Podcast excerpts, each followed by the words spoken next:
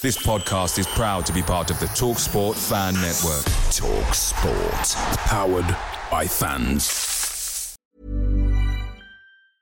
A lot can happen in three years, like a chatbot may be your new best friend. But what won't change? Needing health insurance. United Healthcare Tri Term Medical Plans, underwritten by Golden Rule Insurance Company, offer flexible, budget friendly coverage that lasts nearly three years in some states. Learn more at uh1.com.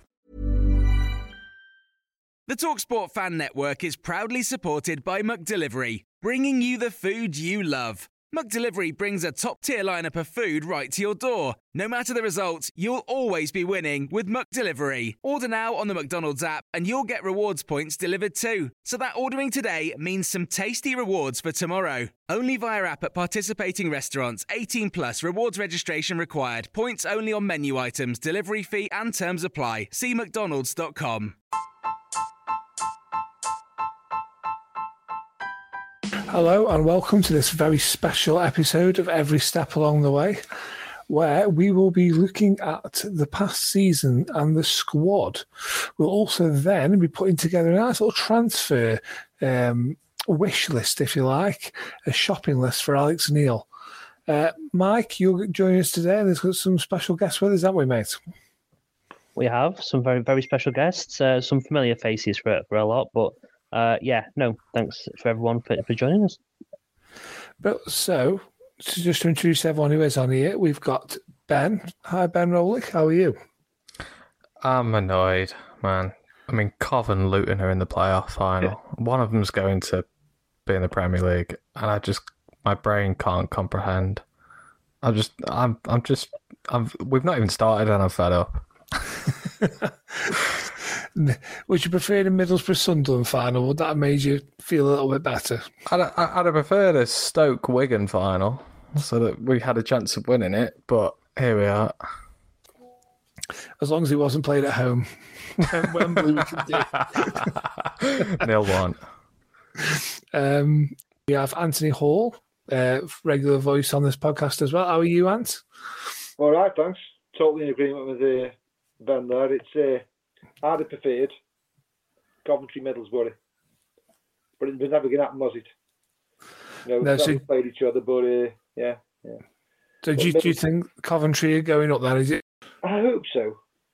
I, I, I know that it shouldn't matter with the because none of them matter to us, do they? But um, it would be nice to see Coventry back in the top league. I don't know. There's just something something perverse about me. Wants to see all these, you know, hundred million pound footballs and whatever visiting Kenilworth Road. yeah. It's an awful place, isn't it? It's an awful place. yeah. Uh, it, Coventry have put up with so much with the ground wise and the fans travelling up to Northampton and Birmingham or wherever else. I just feel as though they deserve a bit of a bit of luck. Yeah, if they do get up, if the, it's the opportunity to sort of set the club right again, and if they don't sort of waste me or mess it mess it up again. Yeah, uh, financially. Uh, and there is actually a fifth voice on this podcast, and it's somebody making their every step along the way debut. Uh, so you may know him if you're on Twitter as Potterlytics. So do you want to introduce yourself? Yeah, very nice to be here, guys. I'm uh, I'm George from Potterlytics. Uh, you might have read some of my silly stats nonsense either on Twitter or or on the blog. Uh, so yeah, slightly happier than Ben.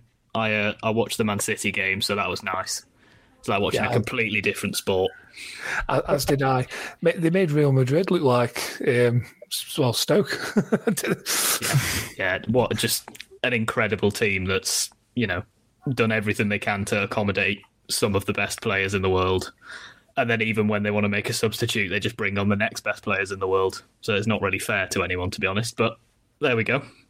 Thank God we didn't uh, fluke the playoffs because imagine Stoke going up against them. that would be hilarious, don't you think? I think we'd all be there just laughing our socks off, actually, losing 9 0 at half time. Like, it'd be, it'd be, quite funny, I think. Can just you imagine that against us?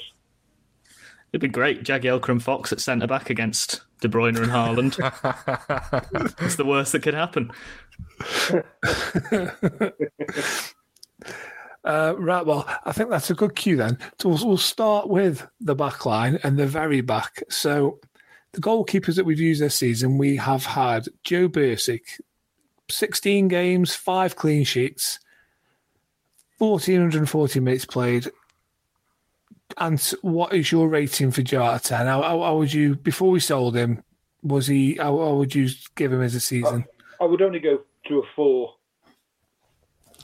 To be quite honest, I, I felt as though he was always due a mistake. A lot of shots went straight through him. A lot of shots hit straight at him hard. He, he, did, he didn't manage to stop. Um, wasn't impressed at all. And I expected something of him, to be honest. You know, I, I looked at him start the season. I thought he this is he'll grow, but but he didn't. He never commanded. Uh, shaky, poor for me. What about what about you, Mike? Do you think is, is that fair? Four for Joe Bursik? Yeah, very fair. I think he was in that time when we couldn't find a goalkeeper who could catch a ball or start throwing it into his own net or you know missing the ball completely. So yeah, he, he it's, a, it's a shame for Joe because he again I think the potential is still there. I think Joe may go on to still have a really good career. Uh, we have just had a bit of a run of destroying goalkeepers, like we've been having a run of destroying strikers, I suppose. So I, I think uh, a four is probably very fair. Fair enough. I mean, obviously with um, Jack Bonham now, he's played 27 games, six clean sheets, only four actually in the league. So he played 23 league games, only got four clean sheets.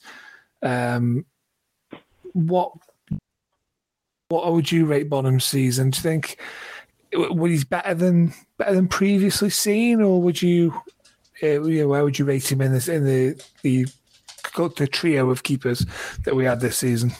I, I, I find it very difficult. I don't, I don't want to be kind of come in and be straight away pessimistic, but I find it quite difficult to rate either Bonham or Bursik higher than the other. Um, I think to, to kind of go back to the stats hat, that both of them have, uh, have let in about nine more goals compared to the shots that they've faced that you'd expect from the shots that they've faced this season, and it, you know, amongst themselves, the fourth worst in that department in the league. So yeah, I, both let in four four and a half extra goals than than expected, and neither really impressed at all. To be honest, I think the third goalkeeper you speak about is the one who's kind of stood out.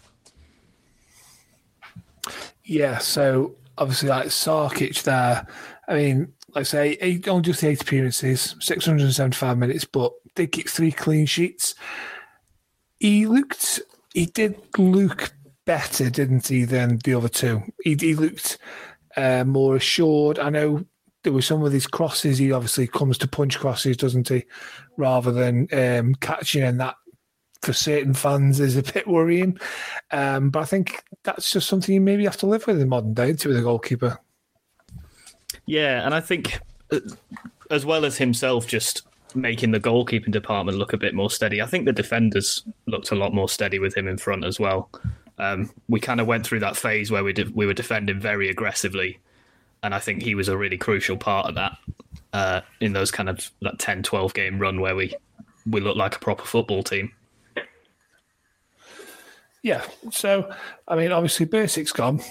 Now, Bonham um, and Fielding and Blonde even have got new contracts. So, and the news is, I mean, since we sort of we agreed to do this, it's a good job we delayed it to now because it appears that Sarkic may well be close to coming through the door. So, with the goalkeeping options that are possibly available, is he? Are we, were we happy to have him come through? I, I, I mean, me personally, yeah. I, I'd say so, Dan. I mean, again, he's not going to be expensive. You know, he's going to be a relatively cheapish deal in theory. I can't imagine that you know Wolves have been paying him massive amount of money I think you know I think a few people on this pod have, have all mentioned that goalkeepers don't go for for tons of money. Um, we certainly know that with uh, obviously with of course Bursik who went for what three hundred thousand, and we've done the same for the likes of Butland in the past, and you know very very few goalkeepers go for anything worth um, anywhere close to what their true value should be. So yeah, I mean for for me it's a bit of a no brainer. I agree. He looked relatively solid. I do dislike goalkeepers who punch when they can catch the ball. But Michael, like you say, they all do, Michael. Now, they all yeah, they, they all they all do it now. So it's more of a Um, I don't know. The better teams tend to have a, a goalkeeper who punches, so maybe it'll work like that. Man City's got all these better all out midfield. It's not difficult though, is it? No. Well, that's it. Thanks everyone for listening. Uh, we'll see you next week. That is about as much as I want to discuss this season. To be fair, next week is defenders. So yes, so defenders, um, they've had quite a few actually um, sort of play bits and parts this season. Um, obviously, we had Tom Edwards has been out on loan; he's missed the season. I mean, we're not going to rate Lewis Macari in his five minutes. Uh, David Cog- Cogbu's still here; he went out on loan. Um, I don't even think there's much. Yeah, Tom Sparrow. I don't think he deserves rating 168 minutes.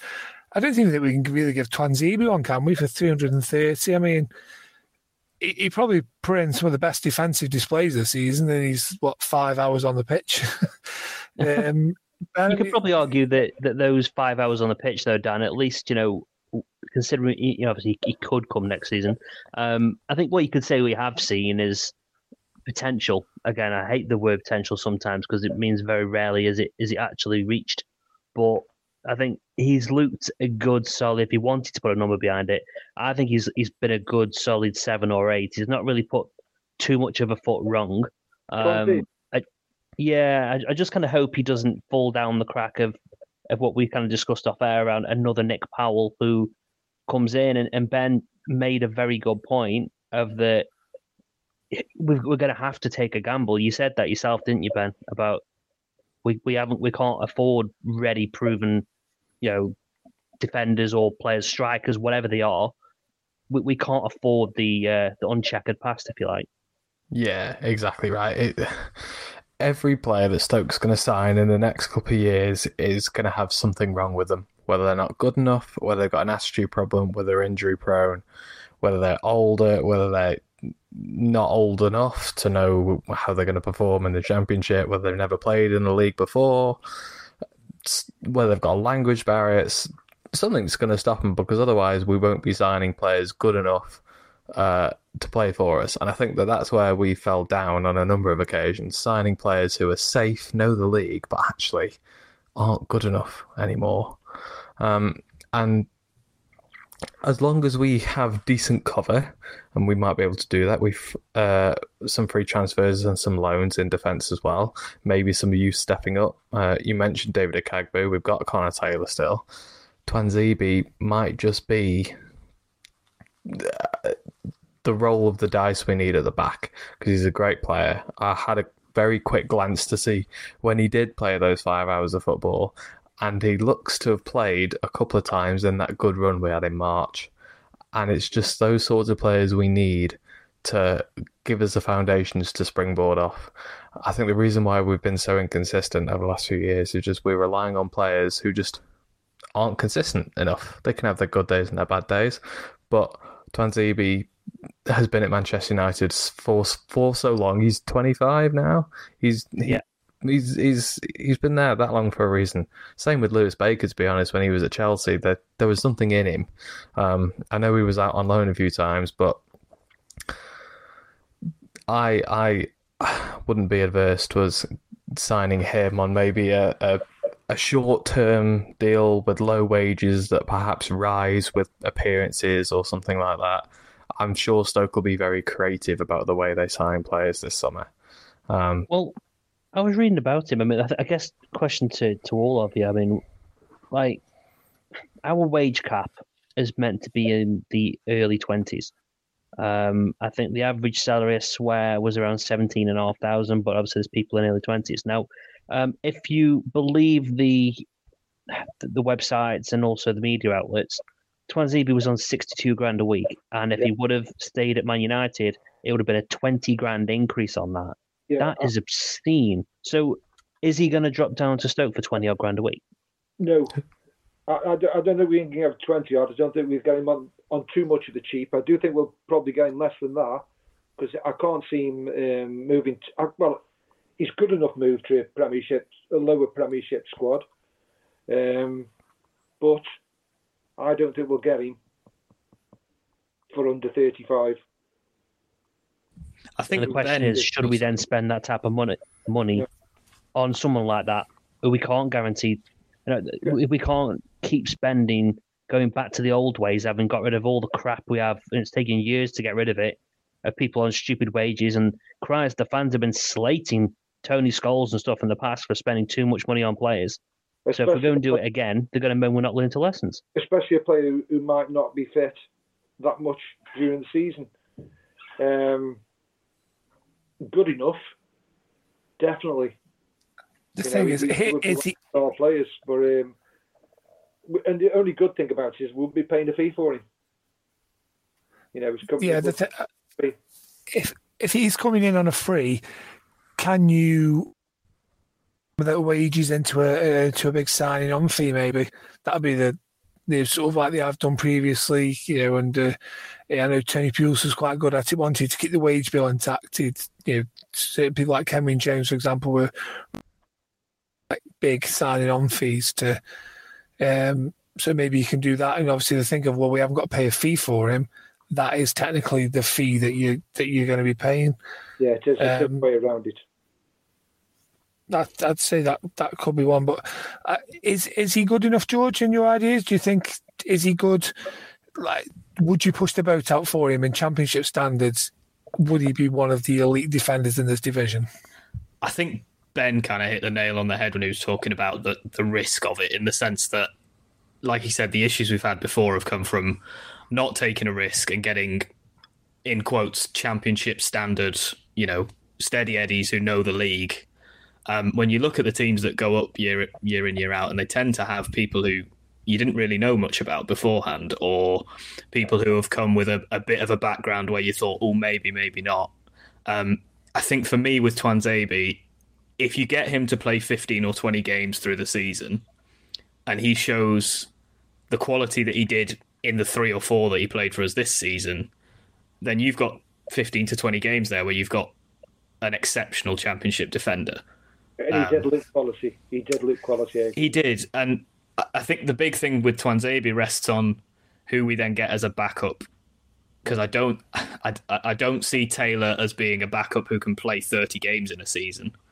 Um, but you could well have a backup who's more of a sort of challenging for the spot with Tuanzebe rather than necessarily just a backup. So it's it's a bit of a risk reward thing. But I think the way that Stoke seem to be, or at least are talking about it, and I know we've heard it all before, but are talking about going about recruitment is that they're not going to overspend on someone where they don't think the reward is worth the risk.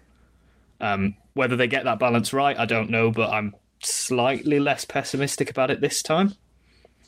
Um, so yeah, we'll see. It'll be interesting, but if he does sign and gets a full preseason behind him and can get 20 games or so, I'd, I'd be quite excited by that. Okay, so moving on to like the other centre halves then. So centres that have left the club this season, either during or now sort of post season, you got Morgan Fox, Harry Souttar, Aden Flint. Any of them, any of them, Mike, that you feel were wrongly like? I mean, obviously Souttar was sold for money, but yeah, is there any of them you you bring back now? Um, could we potentially bring Souttar back? I mean, I know if Leicester go down, I mean, they might be a little bit reluctant. I mean, I don't know if they manage to stay up. I think a loan might not be too far off the cards, um, but I think that's a very big if right now. I don't think overall we can probably say I'm gonna. I wouldn't bring Aden Flint back. I thought he was very average at the, and I think that's being kind. Um, more also on. Souttar on a transfer. No loan. Uh, th- there's no way we'll ever be able to afford him. I'm just thinking he doesn't seem to be favoured there uh, at all, does he? Uh, he's he's barely played for them. So I think the only chance you've got is a loan. But even then, you'd question would a team going up fancy to take a punt on him, possibly. Um, so I'm not not regretting anyone. I think me and Dan, uh, we both said it last week. You know, to I'm surprised Morgan Fox has gone. I think I think it was Ben who said it around maybe his wages. I think it's the only reason I think we'd probably let Morgan go because as much as we think he might have been very very average, um, I think we could do worse as a backup player personally. So if you want me to say bring one person back, it actually would be Morgan Fox, and I would not have said that last season. I really would have if I could drive, I would have driven him anywhere in this country. But like, no. In fairness, he stepped up this year and he's gone from really crap to really average. So, he's done well. And I take it we're all agreed that Ben Wilmot is uh, Ben Wilmot and Connor Taylor, for example, are going to stick around. Um, quite happy to have them in the squad next season. Any objections? Oh well, I don't want the player of the seasons that that signed a new three-year contract to stick around. I want him to leave, please. Yeah, I think it was, it was more, more, more. It was more leaning towards should Connor Taylor be? I know what you're is he saying. worthy of a place in the squad? Yeah. I, I think, to be honest, Taylor's on a knife edge and has been for the last few games of whether he's good enough to be in the squad and play when required. It, I, I, I- I can completely see why he's an attractive proposition to keep around because him breaking the lines is similar to what Asuta did for us when he was here. Uh, same with Nathan Collins, that progressive defender. It's just a shame that it, it is his raw defending that sometimes catches him out. You're only going to get that with experience. So, well, do you loan him out again to a League One team or a lower Championship team, or do you persist and just hope that he comes of age? He's he's he's coming of actual age slowly, slowly. So we're going to have to make a decision sooner rather than later. But I, I guess it all depends on who we're able to bring in, doesn't it? He, he did all right towards the end of the season. He, we, people were praising him up a lot, but a lot of his defending is panic defending. He gets the ball and he, he doesn't know where he's going. Is that different to what we've seen for the last year or two? I don't think it is. I think he's just one of a few in a system that doesn't, that for a while has not known how to defend. I will say as well, I think sometimes he can look a little bit like Suit. He can look more panicky than he necessarily is because of his kind of his gait and his body type. Um, I agree with you, Ben, about him bringing the ball out and that QPR game where I watched it back and I was about to write something on it, but it just depressed me too much to bother. Um, and we were passing it around the back, and people were moaning that we weren't playing the ball forward more. And the only person who ever kind of took it by the scruff of the neck was Taylor, who made a couple of those big, sort of powerful runs through the middle. And that is pretty invaluable for a side that wants to play like we do. So I'd be surprised if we've got the room to get rid of him, to be That's a honest. fair- That's a fair comment. Do you think as well that because of his start, obviously we picked him up from Stafford Rangers, didn't we? And he, he'd been let go by the Vale. That his opportunity to improve, he's not as if he's been coached and coached for the last 10, 12, 13 years. He's coming into this environment later, isn't he? So is the opportunity, like the ceiling there, maybe higher later on in his development than would, would be with other defenders? I think as well, you put a competent goalkeeper and fullbacks next to him and Ben Pearson, and all of a sudden, you've got a different player. Yeah. Talking of fullbacks, what a lovely segue into um, Harry Clarke went. Obviously, he departed. Sterling, uh, Hoever, they've all gone, and obviously we we're left with Edwards, we've got Tymon, and that's pretty much it. Unless you want to class, like say, Macari as a fullback. Um, now, Harry Clarke, I mentioned him. I know he, he went in January. In our player of the season, he came, uh, he ended up in 12th place, 290 points, 10 games, 10 starts, 10 um, sub appearances, two goals. Yet, if you did it on the uh, the points they got in that player of the season ratings per 90 minutes, Harry Clarke was actually top with 24.2 per 90 minutes. So he was well liked by the fans, if nothing else. I'm not sure he was quite that good to be like the best player in the squad, but um, yeah, so he, he did all right in his squad. I was a bit surprised when he sort of just went and went to Ipswich, but he seems to have done a good job there as well, hasn't I know that he's a local lad, and I, I think came through Ipswich before going to Arsenal, and he's He did, gone yeah. back to Ipswich now. Yeah, so I, look, I think it's more of the romantic pull because he was certainly good enough for the Championship. Um, I think what we liked about him at Stoke was that he was sort of Andy Wilkinson reincarnated in a way. I'm not saying he was necessarily as good, but that aggressive style of defending um, was just really attractive, particularly when we were in a defence that was quite slow, quite immobile, quite nervous. He broke that mould completely.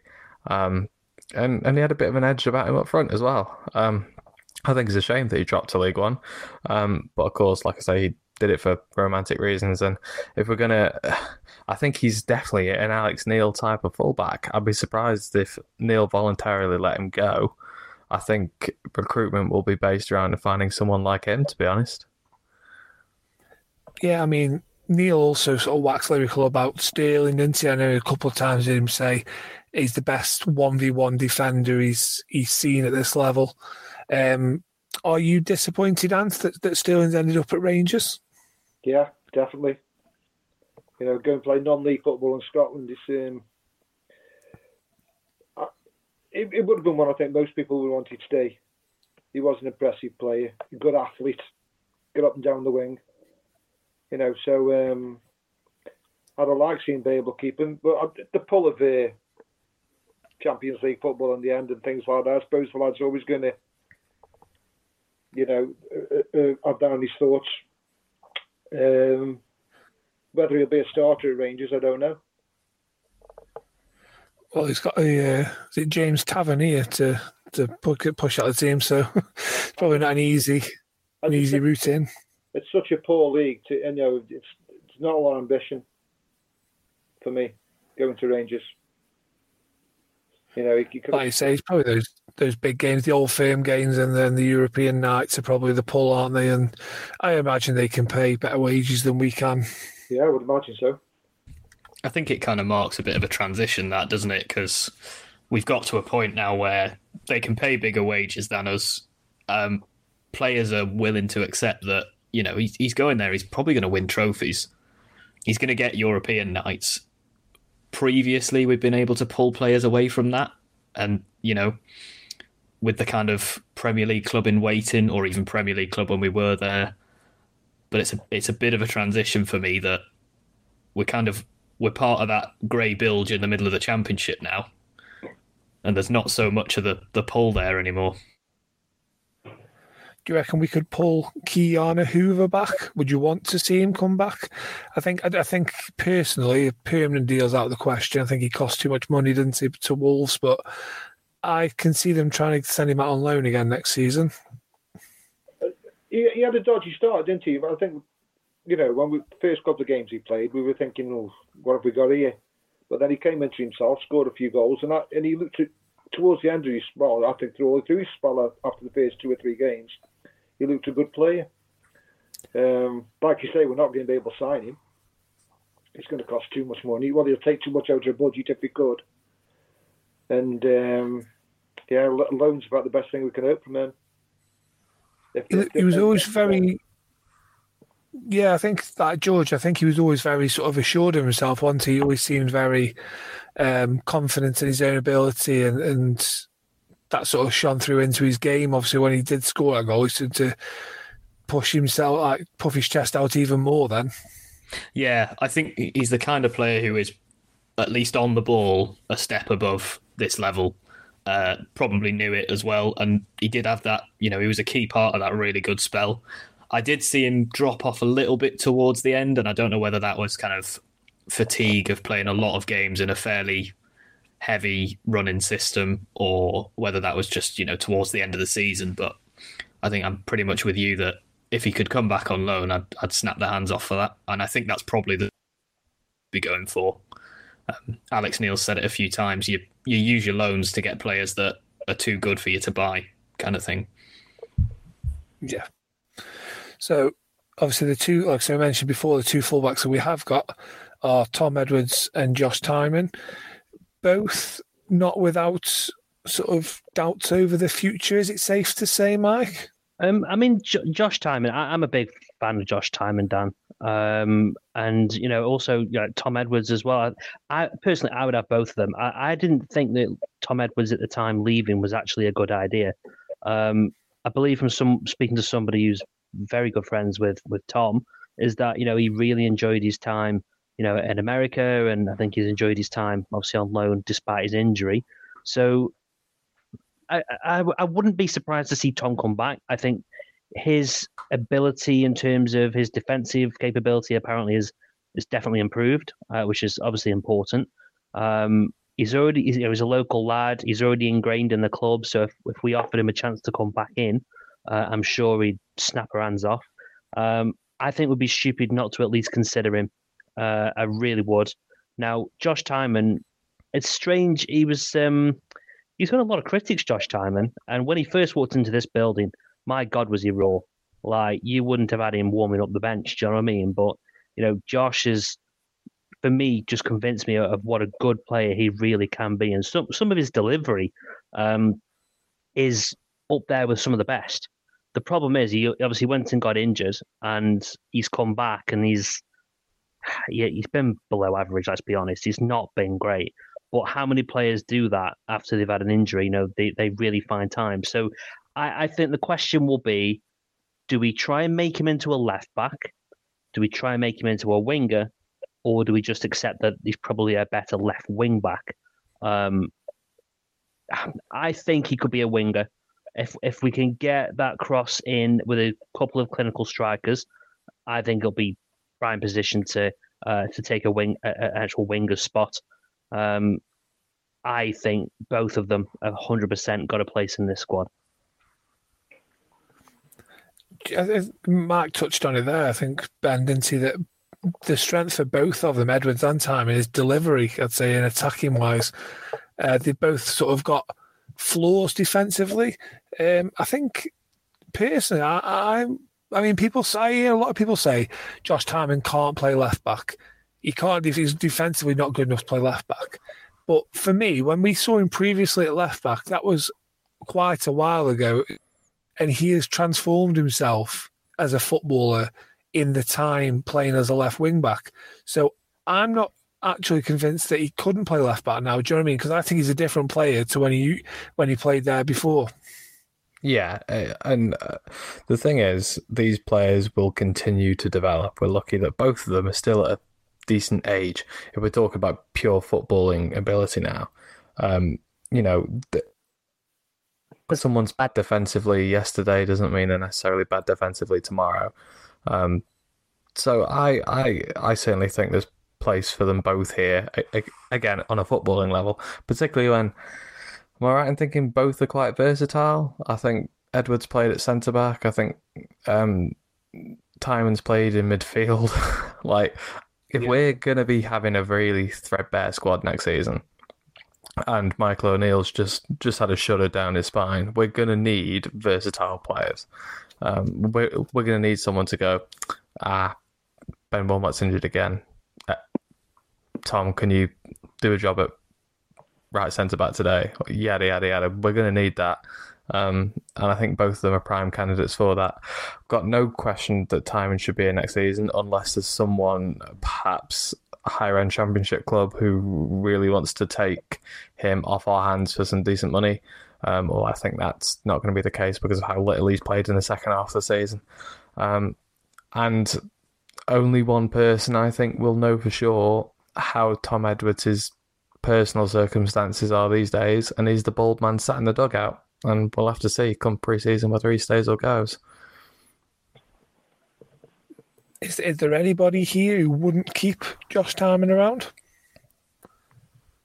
I think we're in a position, like I said before, where you have some players in this squad left of the what dozen or so who are left who are maybe not consistently showing it, but have shown that they are excellent players in this level, and Josh Tymon's one of them. Um, like Ben says, unless someone's paying good money for him, um, I- have made no bones of the fact that I think he's an absolutely exceptional attacking fullback. Um, and I think one thing that we have missed a lot this season is having players who can get on the outside and put that delivery in. And he's probably the only one, other than maybe Tyrese, who's consistently good at doing that. Um, so yeah, he he wouldn't just be in the squad; he'd be pretty much starting for me, guaranteed next season, um, yeah. if he carries on as he has been. Yeah, best delivered, yeah, best think... delivered, best delivered across in the club, without doubt. Yeah, I think I saw some stats um, on Twitter actually the other week, and after the season finished, it was like different areas of the pitch and who was the most dangerous player in time and on that down that left side.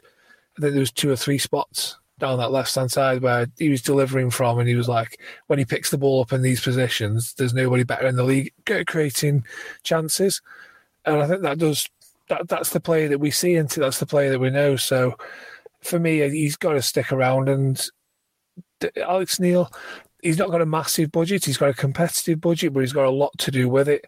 So people like Tymon where there's a player in there, that's down to him to coach the best out of him and whatever he wants him to do for me.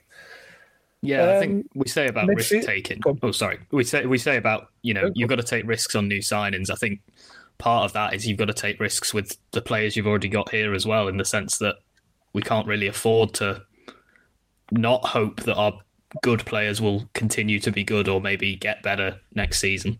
Yeah, yeah, exactly. I think that certainty. You can't just. You've got to look at what strengths are and get play to players' strengths and you can get the best out of what you have got in the building as well as bringing in others. Um, someone who won't be in the building next year is Sam Clucas. So he's his uh, stay is gone, as is Nick Powell. Um, obviously, Ben Pearson is temporarily, at least, de- departed. Uh, Will Smallbone gone back to Southampton. I mean, there's four four quite big names there of, of varying um, impact, shall we say, in recent times. Any any of them is sad to see? I mean, obviously, I think we will be going for Ben Pearson, won't we? Is anyone does anybody not want Ben Pearson back in Stoke next season? I can't can't imagine that there would be. Not unless they've been sniffing glue. Fair enough. That, that's uh, that's what I like to hear. No, I haven't got to boot anybody out. The way that Pearson plays, I think he's the one sniffing glue. Yeah. Joe Allen Um, reincarnated, isn't he? Uh, Pearson doesn't stop running. No, he's way more aggressive than Allen. Allen would knock you over and apologise. Ben Pearson spit on you. Although Allen's he did. energy Um, with- so, sorry, I was going to say he did ruin our uh, 100% no red card record. I think about, And he was proud of it. And he was I know. proud of it. Well, I was going to say because as soon as you tweeted that, I'm pretty sure the next three or four games he made a couple of absolutely ridiculous fouls. It was like he was he'd read what you'd put and he'd gone right. Well, I'll show them. Not letting that go No for a t- full season. yeah, no team of mine's going a full year without a red. As if I going tell you a what, full we year should- without a red card is something to be proud of. Like we, We should want go people who the are reverse. angry. yeah, angry, nasty pieces of work. Um, and well, what we should tweet out now was uh, when you know, we we never score 15. You know, our players never score 15 goals a season each. See if they can do the same thing. You know, maybe maybe they'll go and score 15 goals if if we start tweeting out that Well- they don't do it. Pete Smith at the Sentinel, he's one step ahead of you. Did you see what he's, he's put that out onto? There's Has only he? three clubs. There's only three clubs in the '92 who have had a longer wait for a 20 goal season striker than Stoke. Peter Bring Thorne, back Peter Thorne. 1999 2000, 24 goals. That It's all right. That I remember. Didn't Berahino promise someone a beer if he'd get double figures? Oh my Something god! was that? I'm sure I remember that somewhere in the annals of my mind. Double figures in appearances.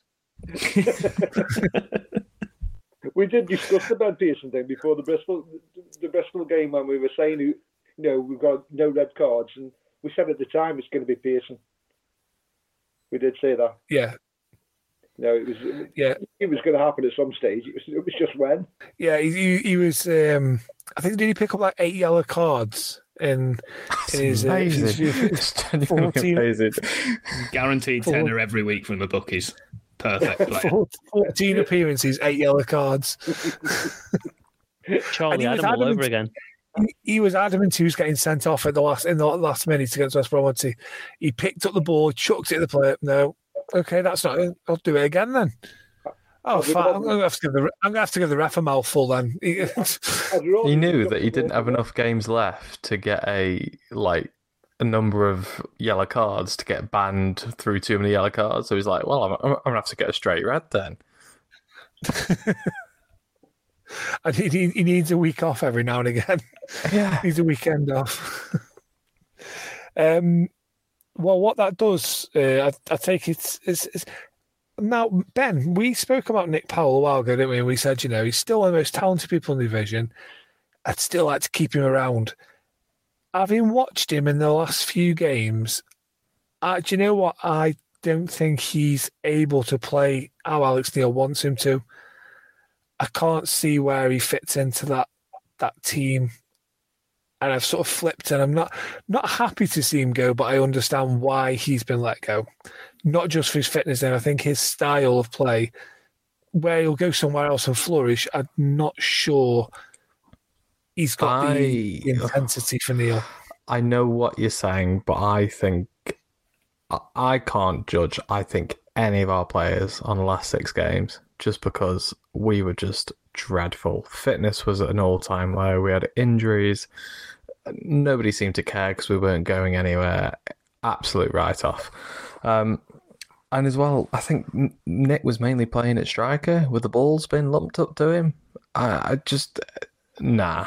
I, I think he he was used wrongly for the last six games. I think he was only put up front because Neil said he's the only striker we've got that's six foot one that we can lump up to.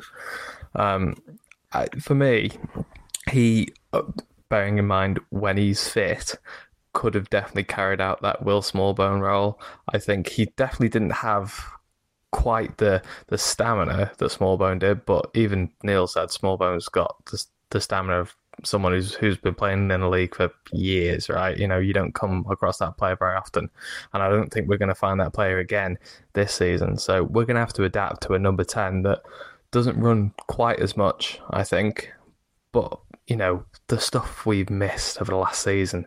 How much could we have done with a Nick Powell at number ten? And I think, to be honest, under Michael O'Neill, and I think under Jones as well, on the odd game he did play for Jones, he pressed. You know, I remember Nick Powell working reasonably hard um, and got the same tag that Tyrese is getting now and Arnautovic used to get and Fuller used to get of, oh, well, he's an offensive player, you know, he doesn't work very hard. I think he did. I think he did press. Um, it's all by the by because he's gone. and um, I think with his injury record, even I was just fed up when he got his last and latest injury. Um, but good luck replacing him.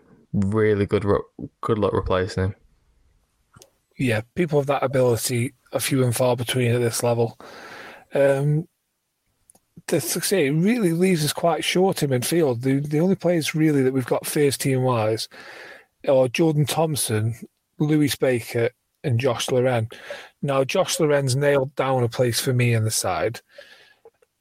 And so can you see either Baker or Thompson being the man in the manager's thoughts now as like, yeah, I'm happy to to, to play with them next season. Baker, yes. I still think there's something in Baker. You know, you don't become a bad player, you know, all at once. He's, he didn't have a great season. Thompson, on the other hand, I, I don't see the point of Thompson. I don't see what he does. I don't see what he gives the side. He, he, there's plenty of effort there, but I wouldn't. I wouldn't have kept Thompson. I don't know. Yeah, I think the he's- situation is. He's, he's not. He's, he's just not my kind of player. I think he was already contracted to next season anyway. Um, so I don't think they give him any extension as like recently, but I do understand what he's saying. I mean, he's made tw- 23 starts, 15 sub appearances this season. And the game for me, I, I don't know, George, what you think of this, but it seems to have passing by. Yeah, I think the problem with Thompson, in my view, is the same problem that I have with Morgan Fox. That I think he was coming in as a decent young player who had some good potential. Um, at the minute, my view is that he should be a squad player. Um, again, just because we've got so much to do in the team, I, I'm not against keeping him, and I don't think it's worth actively trying to sell him. But it's just, you know, he's played over 100 games for Stoke now. And I remember seeing that stat a few months ago and going, when the hell did that happen? and I think that's the problem with it is you have you have squad players who are here to be squad players, and they almost for some reason at Stoke, almost all of them end up playing really major parts in the side for quite consistent parts of the season. Um, and it makes it so much worse because you know Jordan Thompson, I don't think is necessarily good enough to be playing in this Alex Neil style every game. If he needs to come in for a few games every now and then because we've got injuries or fatigue or whatever, I can handle that. But you just put so much pressure on what should be squad players, in my view. Um, and I, I don't know why it keeps happening to us, but this sort of thing keeps going on. We tended to put him on the one here, and when he's on the pitch, he, he doesn't change the game in any way. And when he's brought on from the bench, I never feel I feel so we get worse. But you know, he doesn't he doesn't make anything any better. If you bring in somebody to close the game, he doesn't, he doesn't close the game up. You know, his, his passing ability is not there. No, for me. No, Baker, I think we've like I say, Baker, yes, Thompson, no. Yeah, I think with Thompson, we've seen he seemed fine at first, and we've seen with people like Laurent and Pearson and Baker um, and Smallbone, and you know that just that ability, the extra little bit of ability in midfield to be able to take it on the half turn, which is something that up up until maybe last season with Sawyers and Vrancic, I basically hadn't seen at Stoke for about six seasons. Uh, and it makes such a difference. And I think Thompson's one of those players who's probably just a little bit below the level for that. Yeah, it's probably the first player since probably in, N'Zonzi in the midfield, wasn't he? Who could just, like I say, just let the ball roll and take on the half turn. Baker and Laurent there. I mean, Laurent's coming to a bit of goal scoring form towards the end of the season. Baker, let's not forget, got eight goals this season. And, you know, a large chunk of it, second half of the season especially, was on the bench. I think he also was, I believe, the top, like joint top for assists as well. So there's been a lot of people sort of really on his back, haven't they, Ben, in this in recent times? And actually, for me, I, I still think there's a player in there, and I think as soon as what Anto says, you don't become bad overnight. And to me, I'd like to see him and Laurent, especially if Ben Pearson comes back. For me, Pearson at the, at the, base of the midfield and Laurent and Baker in front, I'd be quite happy with that going into next season. Yeah, I see what you're saying. Uh, I guess it fully depends on how Neil wants his midfield to play next season because I think the midfield and getting that right is possibly more important than any other place on the team for Neil because you you you got to get that midfield working hard and being effectual at turning the ball over quickly. Um, I think the problem we've had this season is that players like Baker, Thompson, and others have been too pedestrian in games, lost their confidence. Um, the amount of times I've walked through midfield or passed sideways or backwards and just slow down the play too much for how Neil wants to play. Um, Smallbone was the same for months and months and months until March, and he figured out what Neil is asking him to do. Um, I think Baker just lost confidence this season. When you think about how he was playing at the start of the season, you know, he was on course for a 20 goal season. You're not a 20 goal striker. He, was on course for a 20 goal season midfielder. Um, and he think he's top assister as well, I heard as well. Um, there's there is a good player in there when utilised properly. That goes for pretty much any player we have. I understand that, but certainly we'll keep him. It's just how we're able to utilise and get the best out of him, and whether we can get him motivated again. I don't necessarily mean that he doesn't want to play for us. I just mean has his head dropped because he's not been picked because we're playing badly because he think he thought he found a home you know we were able to give him a nice big contract in the summer and all of a sudden we've dropped him and he's back at square one where he was with Chelsea and he, Neil's got a lot of work to do I think over the summer to to reinvigorate him but if he can there's a hell of a player in there does anyone think that the whole because one thing that people have been hitting him out on the head with is since he was become captain or whatever, then he's got off the boil. Does anyone actually actually believe that, or is that just something to hit him over the head with? I think that's one of those things that kind of generally comes up when someone happens to be not great. Because I mean, he became captain, and then what? He scored five in the first ten or twelve games, or something like that.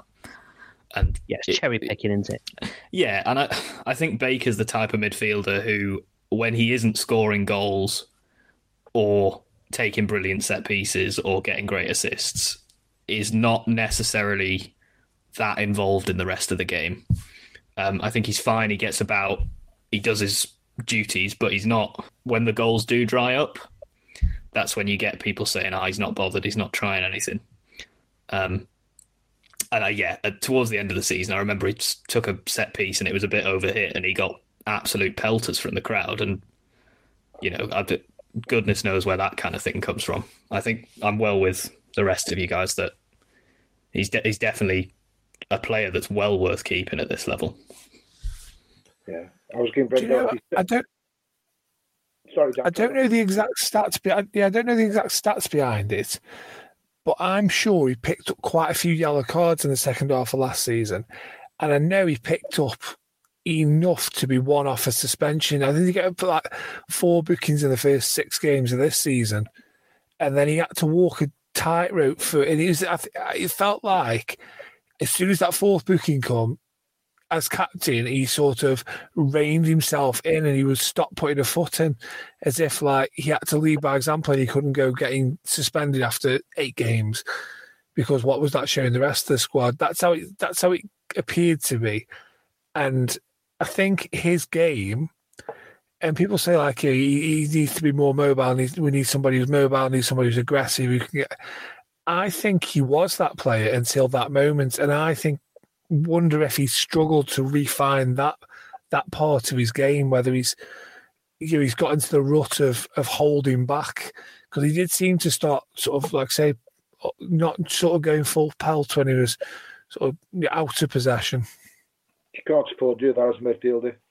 You can't. Midfielders get booked. They put the foot in. They make tackles. I'll tell you what we uh, need.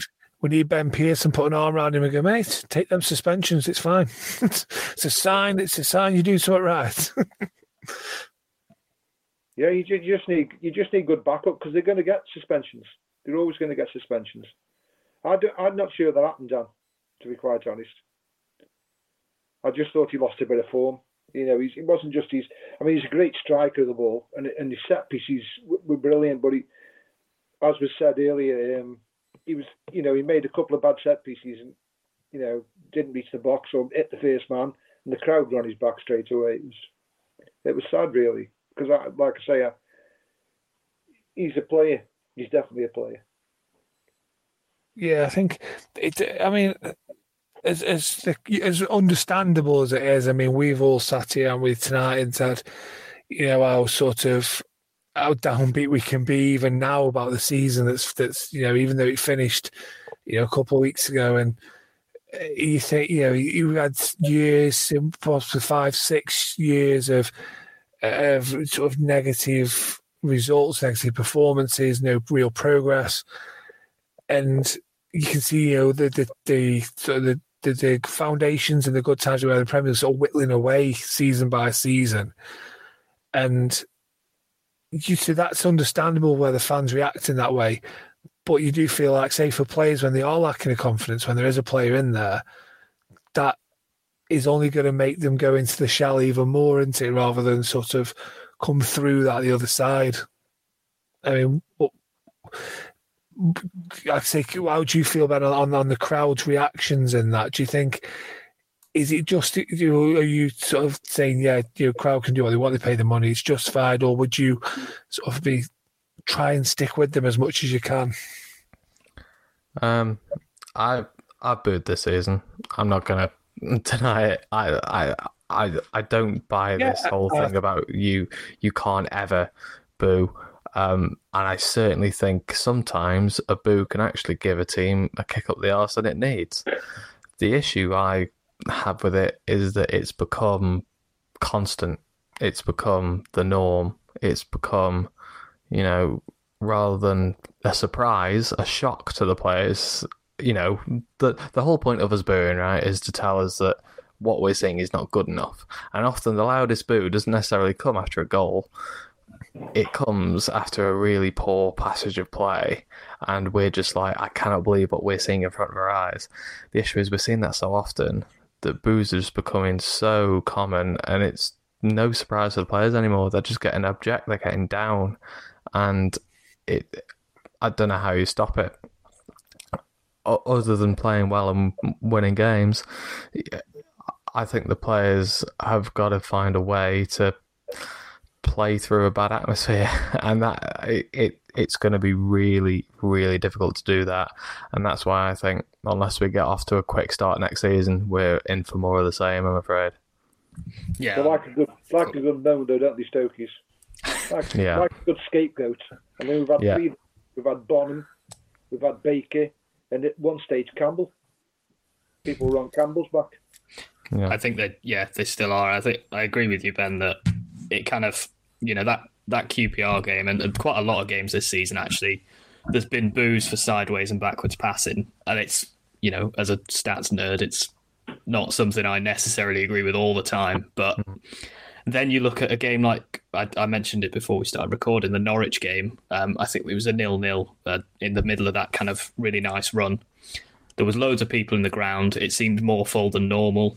Um, when we were playing sideways and backwards passes to just try and you know widen the pitch a bit and just do the normal stuff that teams do, there was no booing suddenly, and there was kind of applause for crossfield balls and you know applause for playing out of situations nicely. So I think it's just just win some games and get people to feel like there's a bit of hope, um, and you, and you get them back on side for the most part. I think people's frustration has been that often we've been playing this patient football with no urgency, and we've been one 0 down. It- Yeah. I can I can fully understand and appreciate that that frustration that people have. But again, if that's what they're told to do, if that's the only way we know how to play, then the crowd have, have got to be a little bit more forgiving, haven't they? But Yeah. again, that that's that's easy said and done. Definitely. I, I, the the purpose of doing that slow passing is that you then at some point change your tempo and speed it up a bit. Exactly, exactly. Um, and when it doesn't look like that's coming, that's when it gets frustrating. I think. Yeah, I mean, just to touch on what you said there, Ben, about um, booing can be a shock. One of the one of them that sense for me was obviously when we got promoted 2007 2008 i remember we were 2 0 we were flying. I think we just beat southampton we beat wolves beat cardiff. That we like we, we were absolutely you know, just probably top two at the time but we were 2 0 down at home to scunthorpe at half time and they got absolutely booed off the pitch. And they came out for the second half and within 20 minutes they were 3 2 up. Ricky Fuller. and I think that showed, and that was because that was a, and like you're saying there, that was a complete rarity for that side to to have that thrown at them. So they would have gone there at half time and thought, "Whoa, what's you know? We know we're playing badly, we're two 0 down, but what the hell's just happened with the crowd? We need to sort that out." Whereas, like you're saying, if it's a constant, every five minutes they're doing something, or every match comes to it, it becomes a case of the players are waiting. Well, what are, you know? When are they going to boo today? Not are they, but when are they? I assume it's similar to like I'm not a parent, but I assume the parents listening and in this call will tell me that like you shout at your kid once in a while, they'll sit and listen because you don't shout at them very often, and you know when you do shout at them, they pay attention. Um, you shout at your kid every day, he's just going to hate you, isn't he? And that's exactly what's happening to the players. And that's where Um, I really appreciate players like Tyrese Campbell and Connor Taylor and the like who have tried to try their best to push through the negativity and try something. And I think often it, it, it's to their own individual detriment. Like look at the pelters that Tyrese has got. It's I I think that's such a shame because he's he's he's the one trying. He's the one trying to make a difference. No, it doesn't always come off. I fully appreciate that, and it is very frustrating when you know he's trying to nutmeg someone on the halfway line and then he gives the ball away. But sometimes when we're one 0 down, that's exactly what you've got to do. And without it, we are going to be seeing this slow build up with teams that sit back. We'll never break them down unless you know the team's braver in that instance, and ah, that's why I think we're stuck in such a vicious cycle at the moment. And we desperately need players in early. and We need a good start to the season. Yeah, I think you're right about just playing sides who sit back. That's the way you beat them is if you're going to beat a side like that, you're going to lose the ball a lot trying trying things because there's nothing else you can do with it really. But generally, you'll get it back, and uh, yeah, they'll, they'll generally give it you back because they will then try and hit you on the break quickly. And if your defence are strong enough and alert enough, you usually win the ball back, and then you go again. And I think that's what people like to say when you lose the ball. Don't, it's not the end of the world. You you've tried something, you try something new. If I mean, what, what there was a game towards the end of the season, and it was like, and they did. They went they went sideways, sideways, but pass through a, through a cross in, headed out. I I think it might have been the QPR game, it, and it was just like I think they put in like twenty seven crosses, and before they had a shot on target, and I was like, they literally they've got two massive centre halves who are just gobbling up every ball into the box, and we aren't uh, trying anything different. They're just repeating the same thing again and again and again, without be, rather than going. "Oh, Actually, let's try this now. Let's pull this defender out of this position, or you know, move the ball into this area, or tr- you know, try try something like different ways of attacking. And then you'll find results there because they can set themselves because they know what's coming because you just keep repeating it. That's where it comes anyway. down to the whole um, well, well, well, well, what we've actually spoken about for a while, mate, and that's you know coaching and a a strategy and identity. I use the word a lot this season, but that's because you don't know whether you're a long ball team or a passing ball team or a wing back team or you, you don't know what you are. Um, and that's one of the first things he's got to go into this, you know, this preseason knowing exactly how he intends to play. And if it doesn't work out the first three or four games, so what? He needs to carry on and play the way which he's signed those players to play. And that's so important. We can't keep flip flopping between two or three different formations and hope we stumble on it halfway through the season when it's too late. Well, he's got no real excuse now, has he? Because he's got the No. summer now to bring in his players for how he wants to play. Because that's been his line since he since he took the job was, I haven't got the players here to play my way of football. So he's cleared the decks this summer. There's more than enough squad space there and, and stuff to to bring in the players he wants. Uh, Well, to the the type of player he wants. So let's let's hope that there is more of a plan going forward. Um, attacking wise, obviously this season we had loanees, we had Liam Delap, uh, Tariqe Fosu, who both left in in January. Um, Bersant Celina came in, didn't really do much, didn't really have much opportunity, partly due to the fact that we couldn't have so many loanees in the squad. Um, now that leaves actually attack is probably where numbers wise the, the most stacked area of the uh, of the squad this summer. I mean, we've still got Dwight Gayle, Jacob Brown, Tyrese Campbell, and then obviously we've got some young, got a trio of youngsters, haven't we? And Emre Tezgel, Nathan Lowe, and D'Margio Wright Phillips. So, I mean, how how have you fared? I mean, Dwight Gayle's only scored three goals in thirty-seven games this season, but has he contributed more than that? Would you say, George?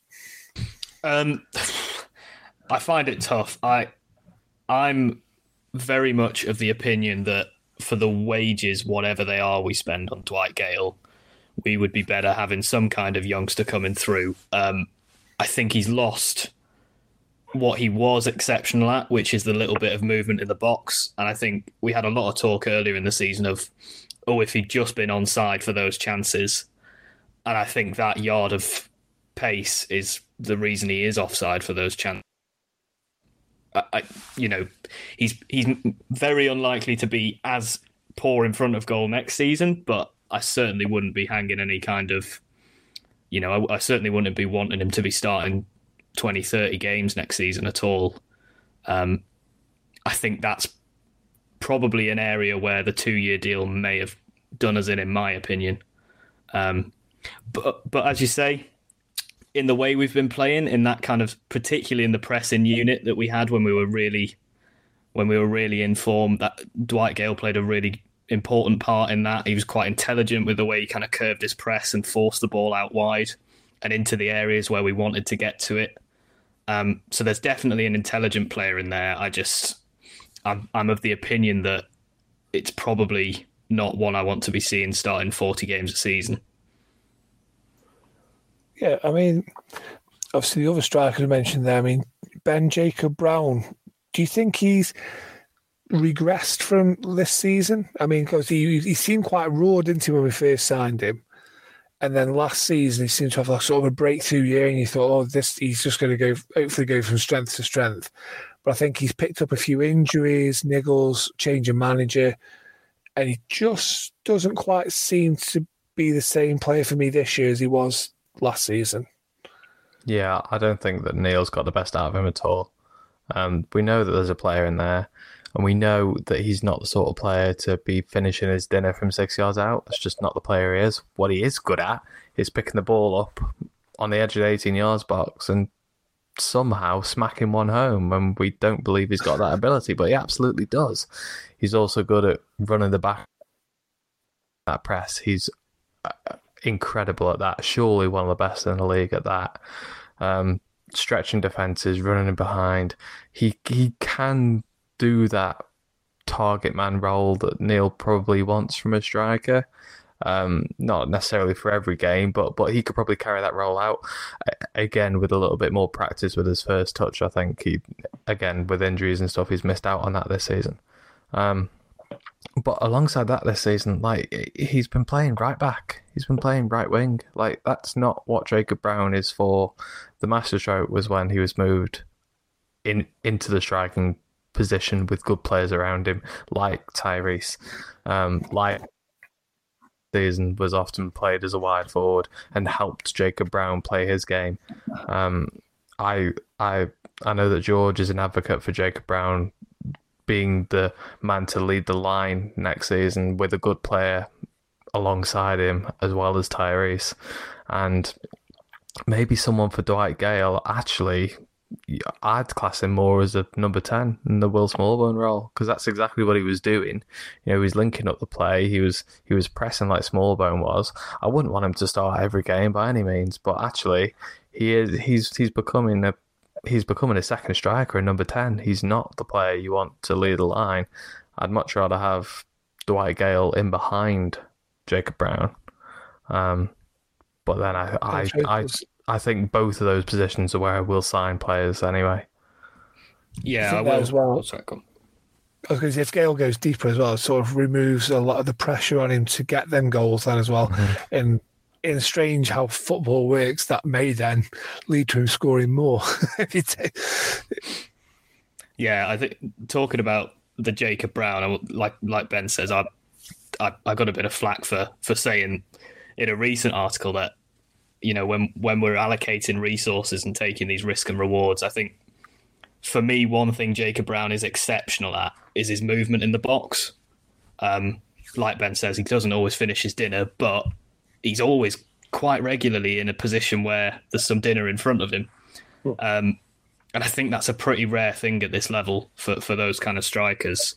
Um, I, I'm a big fan of making use of him up there. You know, he's he's played half the season at right back and right wing, and playing in that right half space under Neil, um, he got some really good chances. He did some really good work. He got some assists, and yeah, I, I can't see how we can afford a, a much better player in that position than him. Um, I would still sign a striker, but I would sign one who's fighting him for the role rather than rather than one who's coming in and immediately starting up there. So, if we're saying that Jacob Brown's slightly dipped this season, one player who I think it's fair to say, I think we, from what we've said so far, we all, we all agree here, Mike, is that Tyrese Campbell is happily now, post injury, going the other way. And we're now sort of getting back to his best. Yeah, yeah, Ty- Tyrese is, mate. Like, like we've all said, he's coming for a bit of stick this year. Uh, for me, that's everyone's entitled to their opinion, so it's not for me to say you're wrong on what you're saying, except for, for the fact that you're wrong. Um, like the, the guy is so much more than a goal scorer. Um, I know he's a striker, and you want to turn around and say that you know he should be scoring 10, 15, 20 goals a season. If I'm not mistaken, this year has been the first full year post injury. Um, although these years are merging into one, so I think this is the first full year. So you know, this is a, a good year back. He still scored. uh, What was it? Was it eight nine goals? I remember now. I think it was nine. No, Um, It was nine, yeah. yeah, so he scored nine. And but how many of them goals that other people have scored have come from a Tyrese Campbell run, cut back, cross? How many have been missed from good crosses and good balls in? Like he is so much more than a goal scorer, and I think people just don't really appreciate it. It's whoever finished the ball off, they forget the fact that maybe it was Tyrese that that helped to set it up. And I guarantee you, if Tyrese had not done what he's done from a goal scoring and assist perspective, we would be down because we have not got the goals or the creativity in any of those positions. Dwight Gayle certainly doesn't offer us, and I, I like Gayle's efforts that he runs a bit. You know, same with Jacob. I mean, forget Delap; he was bloody useless. But you know, when we take Tyrese out of that, do, does any of you really think we would have stayed up with a front three of Delap, Gayle, and Brown? Because I certainly don't. Come on. Uh, Look, looking at Delap, how disappointing was Delap? I mean, He's you know, done nothing at Preston either. 22 games to Stoke, three goals. And that's prolific compared to Preston, where he's got one and 14. And the, the goals for us as well, don't forget, they were tap ins. He's not Yeah, done anything amazing. Just Yeah, but I don't mind tap-ins. If you're in that position, you're going to tap him in. It's it's so. I was just so disappointed with him. So disappointed. When you think Southampton offered a hell of a lot of money for him at one stage, Mhm. But they're Yeah. relieved. he just looked such an ordinary footballer. Very really disappointed with Delap. Extremely raw. the move to Preston seemed a very confusing one at the time. Um, understanding that you know we weren't a side creating lots of chances at the time, and then sending him out to possibly the most defensive side in the league, Yeah. um, and who already have a, an established number nine. I just I, I, didn't see the sense in it whatsoever from City or Delap's point of view. Yeah, he just he, he, I think he's got a big big season ahead of him, hasn't he? Now he needs he needs to get himself a low move that comes off at this level. Um, again, uh, we've said it so many times about so many players.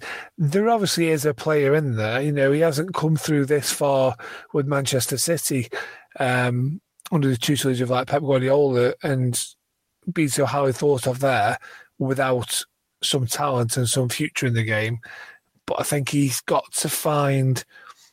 I think he's got to concentrate on his. He seemed to be overexcited, like a, like a Labrador bouncing around the pitch when he played for us. And you think just concentrate on your game. I think he was over eager to impress. Of like, I, I, you know, I, I can run around. I can get stuck in. I, I'm not being over overawed by playing men's football. That's how he His appeared to be to me. His first thought every time the ball came towards him was to foul the defender. He just kept running into the defenders. The thing is, I, I think we've we've got to be somewhat light on him because when he joined us, he was what nineteen. He's a kid.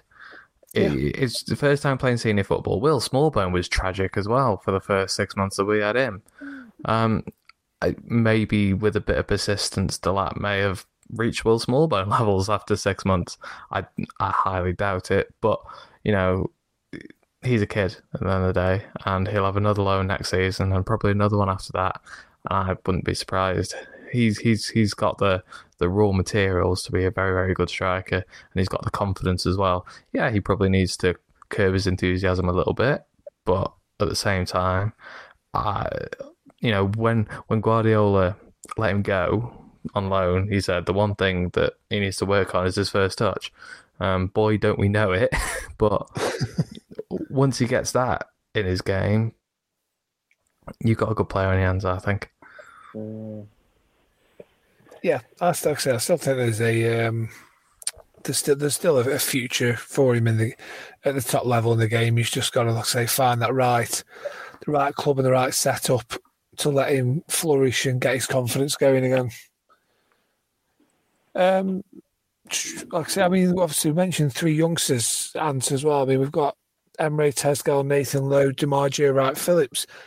How, I mean, none of them featured greatly this season. Obviously, they're all still quite young. I mean, D'Margio's a little bit older.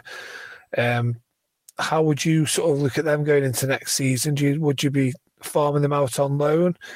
Do you think it's, is it make or break for D'Margio this coming season? Oh, that's the one for me, the, the D'Margio thing. I expected him to play a lot more. I was expecting him to play this season at some stage. You know, I thought he'd be in there quite a lot, or at least on the bench and coming on, or you know, as an impact substitute and, and things like that. Tezgel and uh, Lowe, I think it's still it's really early in their careers, isn't it?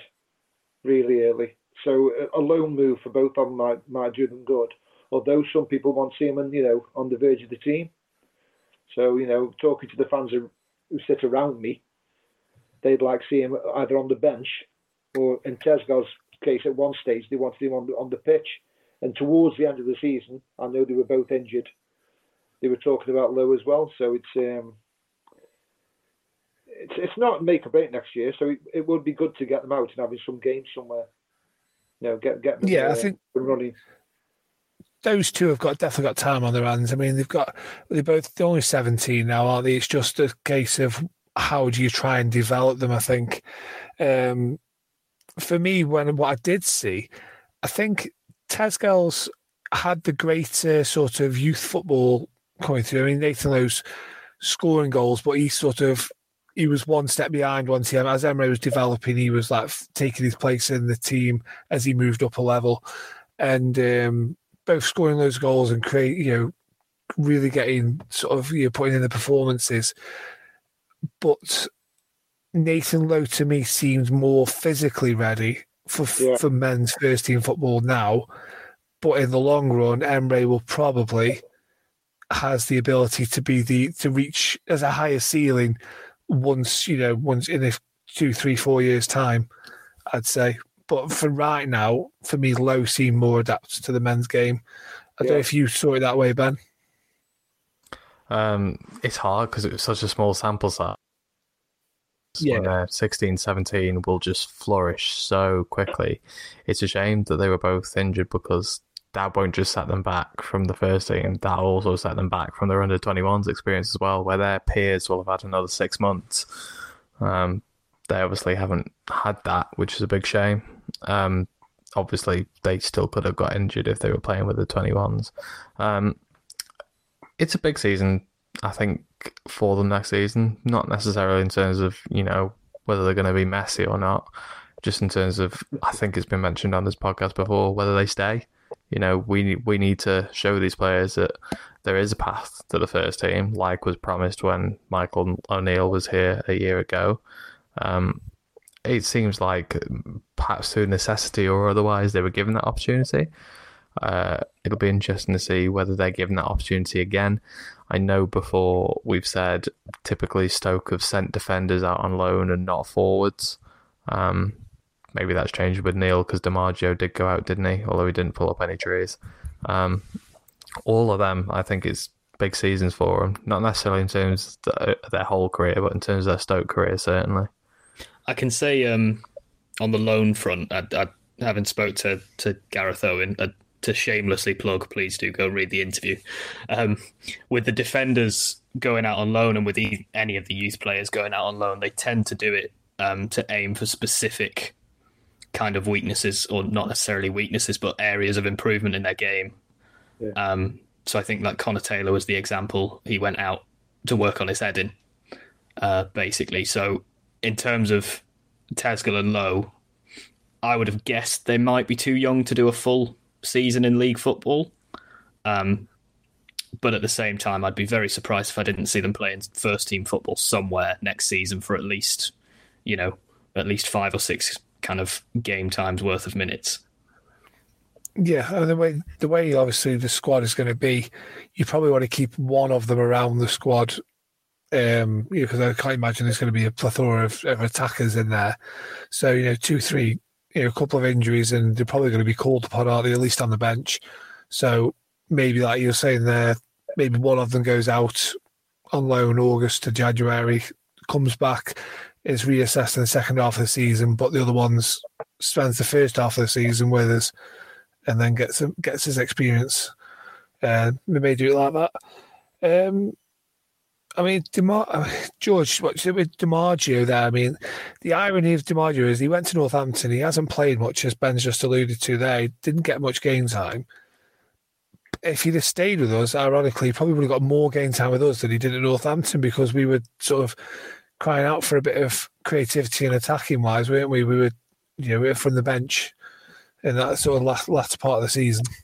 Yeah, and I think I think he probably kind of, as you were kind of alluding to with Nick Powell earlier, he probably falls into a bit of a role that might not necessarily be right for him in this team. In that, I'm I, I'm not convinced that he's quite got the sort of raw athleticism of a winger. Um, so he kind of he, he's he was exceptional when he came on and when he played games and that kind of dropped back into those little half space sort of just behind the striker roles where he could get it in little pockets of space on the half turn and play you know intricate football. Um, and I'm not sure that's something that Alex Neil sees in his team certainly not this season. Um, I think that's probably why we saw him go away on loan. It's a big shame that he went to a club doing so well as Northampton because I think that's probably a main reason why he hasn't hasn't got the minutes there. Um, I know they've had a, a, pretty successful run this year and a, and a, I've got a by all accounts a very good number ten already in the side uh, for that level. So I'm not sure. It's it's again a case of in any other season I'd say I imagine he'll go out on loan again, but we've only got about five players in the squad, so I, it's tough to say that at this point. Um, as to whether we've got the resources to be able to loan out these players. Yeah, I mean, looking at the squad now, I think we're so moving into what we're going to need, what we want. There's never been a faster or easier way to start your weight loss journey than with PlushCare. PlushCare accepts most insurance plans and gives you online access to board-certified physicians who can prescribe FDA-approved weight loss medications like Wegovy and Zepbound for those who qualify. Take charge of your health and speak with a board-certified physician about a weight loss plan that's right for you. Get started today at plushcare.com slash weight loss. That's plushcare.com slash weight loss. plushcare.com slash weight loss. Picture the scene. All of your mates around, you've got your McNugget share boxes ready to go. Partner this with your team playing champagne football. Perfect. Order McDelivery now on the McDonald's app. There's nothing quite like a McDelivery. At participating restaurants, 18 plus serving times, delivery fee, and terms apply. See McDonald's.com. Goalkeepers, we seem to, I think there's probably only need one goalkeeper coming in there. We've got Bonham, Fielding, uh, we've got Blondie, we've got even um, Tommy Simkin as well. Yeah, so there's four goalkeepers there, but none of them really a number one keeper for me. I think we mentioned earlier on, did we? Sarkic deal apparently close to being done and we all sort of agreed. So are we nailing Sarkic in as a top top of the shopping list? Goalkeeper, number one keeper, Sarkic, Sarkic. Yeah. Yeah. Yeah, yeah. I, I think Happy probably the alternative is like, well, you know, it's funny with championship goalkeepers; they seem to be in one season. It's like, um, the- Blackburn have Kaminski, is it? And Yeah. Yeah. Millwall have Bialkowski. Both them have been dropped, but they're supposed to be great goalkeepers. So even even Bentley, when he went to Wolves, I think he was first choice at Bristol, and they're playing some random kid now. So championship goalkeepers are weird. I'm sure we could pick up if if if if Sarkic falls through. I'm sure we could pick up a good championship quality goalkeeper from elsewhere in the league. Yeah, I think we just need a normal goalkeeper with normal hands and a normal set of limbs that can just be fine, and that'll do. a normal brain, normal Exactly. nerves. I think I think the Daniel Iversen train has um, departed the station, and I think his performances for Leicester have uh, he'll either stay there regardless of what they do, or potentially move on into another Premier League club. Too, I think he's it's on all the falling stock at the uh, at the um, King Power Stadium. I think his is actually the one rising at the minute. Although other keepers possibly available, Karl Darlow from Newcastle, been on loan at Hull probably got no future at Newcastle. So and or Bailey Peacock Farrell, sort of set reserve keeper at Burnley. More game time in the Premier League than he has this season. So two experienced goalkeepers there, possibly. Anyone This is any what interest there? frustrates me so much because like there's there's solid goalkeepers everywhere, and we managed to pick up the only one who was going to break or t- tear his quad or whatever it was, didn't we? We're just so unlucky. Um, but yeah, if if the Sarkic deal does fall through, I think we've just said that we just pointed there, aren't we, that there are many options that we just reeled off between us about half a dozen there, aren't we, of potential goalkeepers. Um, so I mean, right back wise, we've got what Tom Edwards. Um, I know we've got sort of uh, Macari as a. I'd probably send him out on loan. He's in the squad. You've potentially got Sparrow and Wilmot who can fill in there, but you don't really want to be relying on that. Um, so I think we probably need another right back. Is it agreed? Oh, yeah. right back. So I mean, has anyone got any names they want to shout out?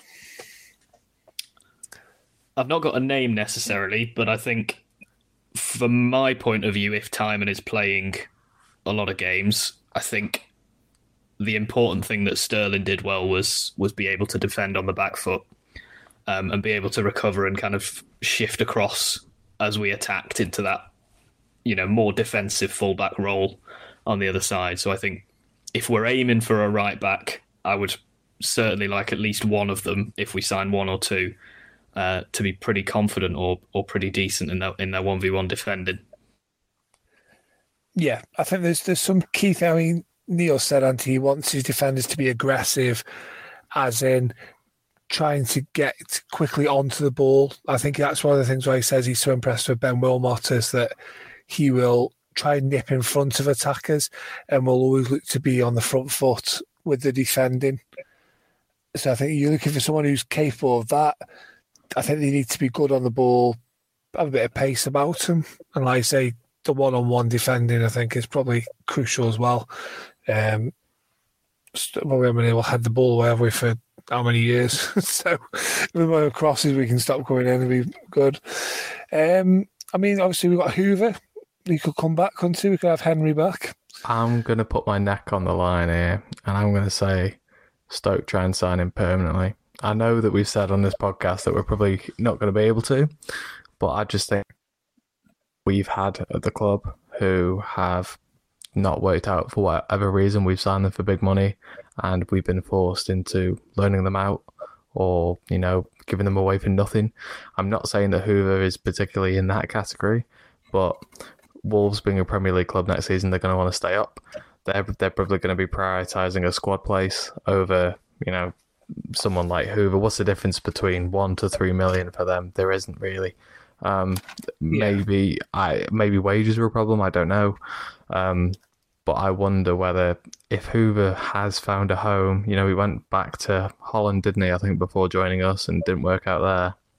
Maybe if we ask them very nicely and we pay a bit of money for Sarkic as well, um, maybe there's a little bit of a double deal that could be done. But I, I, am not in the know or anything. I have no idea. But I'm, I'm just thinking when we've been on the receiving end of a bad deal because we find that a player's a bad egg, maybe we could be on the receiving end of, of you know, good fortune this time.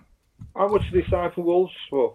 What was it a lot, wasn't it? It was like nine, nine million. million. But yeah. the thing is, you depreciate his contract over the time that he's already been there and kind of remaining on his contract, and you know that's got to be half that value now, and then you probably have to half that again because they don't actually like him. I was going to say so, two, two separate managers have called him out for being, you know, for for basically just personally telling him that they don't like him. So that's it. So, and for the sake of a million quid, like I say, do you I, keep him around if you don't like him? Probably not. You get rid. Realistically, what we're going to be looking pay for him, but probably three million.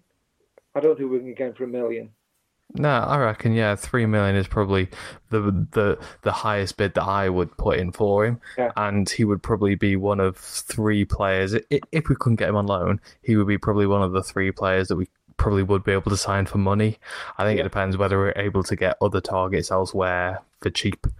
Um, maybe, like I say, him coming in with Sarkic might be a bit more of a uh, a realistic make weight, but eh, we'll we'll see. I, I don't think that one's dead in the water. It'd be quite a statement signing as well, wouldn't it? Yes, I think it would. Yeah, and Stoke love a statement signing. We didn't really it, see it could even... problem, did we? We didn't really see that. So you know, maybe he's learning a lesson as well. It could even be as well that you sign him on loan with a permanent next year, thinking Yes. it's obviously spreading these FFPs and everything else and the fees around. Yeah. Yeah. Um, if you are looking to do things on the cheap, I've got some three. I've got three out of contract right backs for you. I've Jack. Stacey, Jack Stacey at Bournemouth out of contract. Have you got Jade? Um, he's on the left, I think, and TJ De Silva. No, he's, oh, he's a left back. Yeah, you're right. Uh, Wes Harding at Rotherham, been playing very well this season. He's out of contract. He rejected a new contract to Rotherham. And uh, I, I, I don't know, to the Joel Latibeaudiere at Swansea. Latibeaudiere. Latibeaudiere. Ah, there you go. He's like a Just He's Laurent again, isn't he? Yeah. uh, Can't wait for the chance chants about well. him. the booth and then singing his name. Latabidley Bob. So, um, I mean, Stacey sticks out immediately, doesn't he? But I think he'll probably have quite a lot of suitors. Um, anyone you fancy down on a free? Stacey just gives me shudders because of Nathan Jones and Luton. That's where it Could come have from, I think, isn't it? What could have been exactly right? Him and James Justin. Where's he? What happened to him? I think he's still at again. Leicester. Yeah. Oh God. He's he's getting seriously injured. And then he comes back and then gets picks up another serious injury. Maybe he's going on holiday with Nick Powell in the summer. Um, so are we are we saying then that we're going to go for Hoever as number one target? Um, has anyone got any other right backs they want to throw out there? I think I'd quite like if we're signing some kind of fullbacks. I'd like someone who could maybe try and play both sides. In the sense that if if we're signing Hoever, you presume he's very much the first choice as the the rock the city signing to quote a phrase from 10 15 years ago. Um so someone versatile a bit behind that would be would be nice. Joe Bryan at Fulham, can he play both sides? I think he can, yeah. I don't know. Has he played a lot of football released. recently? I, I, I saw the links with him, but I, Yeah. He's been released, hasn't he? Uh, They'll say he's been linked with us, and there's about four or five championship clubs. Although I do believe the rule, from what we've been told, the rule is if there's more, if it's more than four clubs linked in a newspaper article, it's the agent just trying to get the player's name out. so take take of that what you will. um, I mean, left back. Obviously, we've got Josh Tymon there. So, do we are we looking for an understudy to Tymon, or are we looking for hard competition for him? Thinking of the whole squad, what we've got to bring in. you would hope it can be both. Um, Mm. It's probably unrealistic to imagine that it that it can be someone who's who's fully challenging him as well. But it depends what we what we find. I think we're very much shopping in that kind of, or we're fishing in that kind of pond where there's a chance we could get someone who's an absolute bargain and a diamond in the rough, but there's also a chance it could be, you know, what Alfie Doughty turned out to be for us, or kind of just your sort of general squad player who's who can do a bit of a job, kind of thing. Um, Depends how you're looking to use time as well, doesn't it? mhm.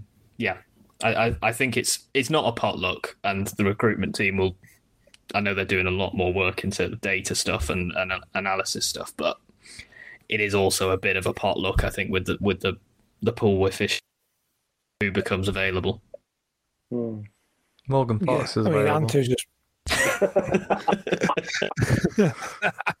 I mean, Ant, Ant's just thrown out a great name there, Jay Dasilva. I mean, I think he's he always seems to play well against us. Um, he sort of left Bristol City. Will he have his sights set on a move higher up? Do you think higher up the pyramid than than where we are, than what we can offer him at the minute? I know that we're not not the club we used to be, but we can stage as well compared to other championship clubs. Anyway, I, I know Bristol. I I think Bristol City pay a decent salary too, so I imagine you know he he's priced out of a lot of teams. Actually, even the ones who are you know quite high in the league won't won't want to pay some of the wages that you know the Bristol City or or Stoke pay. So unless he goes to a Norwich or something, then I you know I think he's fairly realistic. Yeah, and another well-known Championship left back on the move is Ryan Manning at Swansea. He's out of contract. Anybody want fancy they uh, taking a punt on him? I would be very, very surprised if he He's a doesn't go bit to a good. very top, either a Premier League or one of the relegated teams. Um, he's been. You, I look at you know I, I often quote the kind of expected assists and the, the, the creative statistics for Josh Tymon and saying that he's good. Ryan Manning's the only one who's above him in pretty much all of them this season. Yeah. So he could be just out of our reach a bit.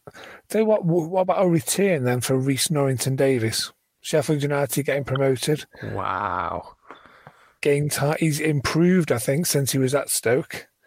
But Him is he and going Ben- to is he going to get the game time? Him and Ben Pearson in a side would be absolute carnage, wouldn't it? What? Blimey heck.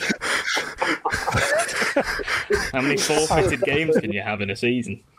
Stoke would run out of glue. Nine men again.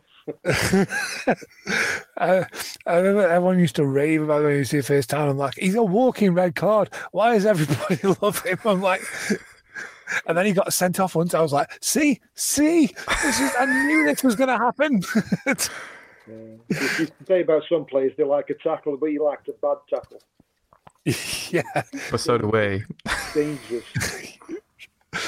I think he'd definitely get the atmosphere going back again, wouldn't he? Damn right, he would. That's what we need. We need to start priority number one: Norrington, Norrington Davies, Ben Pearson. The the crowds will flock back and they will be cheering and booing the opposition rather than our own players. I don't know how. Sorry, mate. I, I don't know how, how realistic this is, but Nottingham Forest have signed 101 players this season. I'm sure one of them was Harry Toffolo, wasn't it?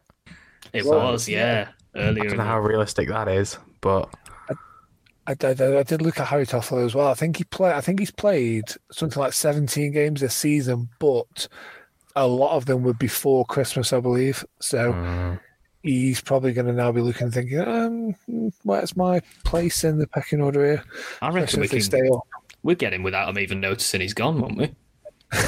Just- You've got that many players, yeah. yeah, it's it's like he just back at walk school. off. Yeah, exactly. Call back, yeah, present. It's do you reckon like the first day pre-season training, the manager's dress is going to be like in The Simpsons when Mr. Burns gets everyone at the nuclear power plant and stands in front of them all. it's just like addresses everyone. Hi, hello, welcome back, everybody. Count it one, two, three, four, five, six, seven, eight. eight. Oh. Oh, no, that must be right. Never mind. their, their preseason tour must be so expensive. Taking all them and booking them hotels for 50 people. They're gonna like hired two jets. Jesse Lingard, there's, there's your number 10. Yeah, yeah. I don't think we've quite got the uh, quite got the uh, hundred grand a week that he's being paid at the minute, have we? No. No, definitely not. We're not going there. I think uh, the best way he was like the, the statement signing, and then they've sort of stayed up when he's gone out the side, haven't they? All the all the results have come since he's been injured at Forest. I think that was that was five statement signings ago for them. To be fair, So- you can't cla- you can't class that as the statement signing when there's been another six. So they've had three three squad overhauls since then. Um. So uh, what are we doing then? What are we doing with? Who are we giving him as competition? It, it depends where we play Tymon. You, you, you're looking at him at fullback now. Yeah, I think are he we needs a defensive alternative, like you know, where you've got the choice of like playing each one, it, depending on who we're playing. I suppose you know if if we're playing a bit more backs to the wall against a Southampton or a Leicester or an Everton that come down next season, fine. You probably need someone a bit more defensively astute. Meanwhile, against someone like uh, I don't know Plymouth who are coming up next season, yeah, we probably need a Josh Tymon. Hmm. the savagery of Rhys Norrington Davies. It is then. Oh God!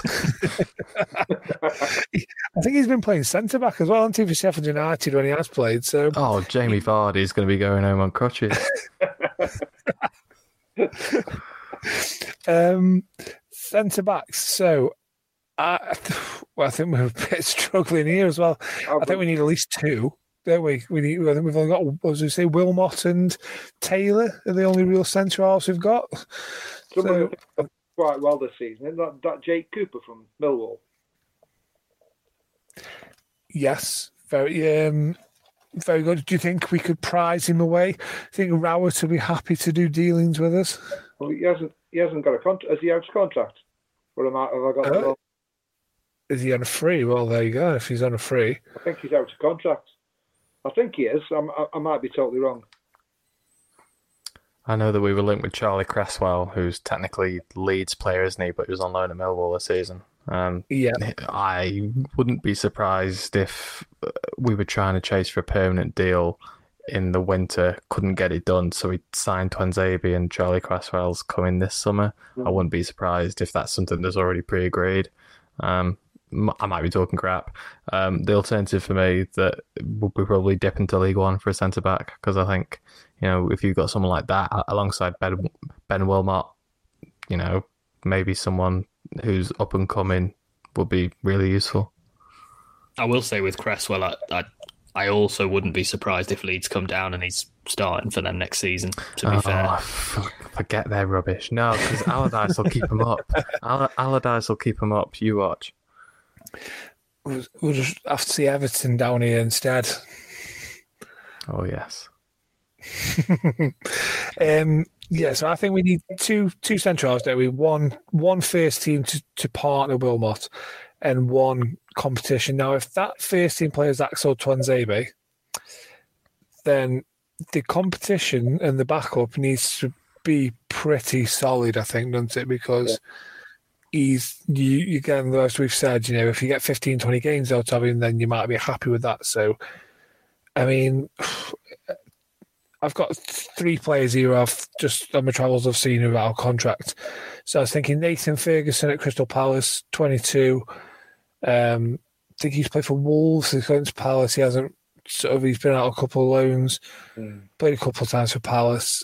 He would be a decent, you know, decent cheap player to come in and on a free and be a backup to then obviously sort of, you know, hopefully for him work his way into the side in the coming years. Uh, Shane Duffy has been released by Brighton, 31. Could is he worth a couple of year, two year deal? He's for prime. experience? He's he's prime cultural architect material, isn't he?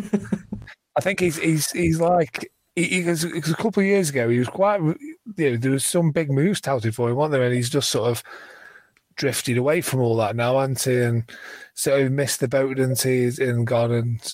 You, he'll probably get a move to the Premier League, but I mean, is he someone we should be trying to to bring back? I think for me, he's more of a defender who's comfortable in a team that's maybe not quite as aggressively man to man as I imagine we're going to be next season. Um, if we're kind of using March as a blueprint, then the centre backs are pretty much are pretty much left to mark players on their own and win a man to man duel.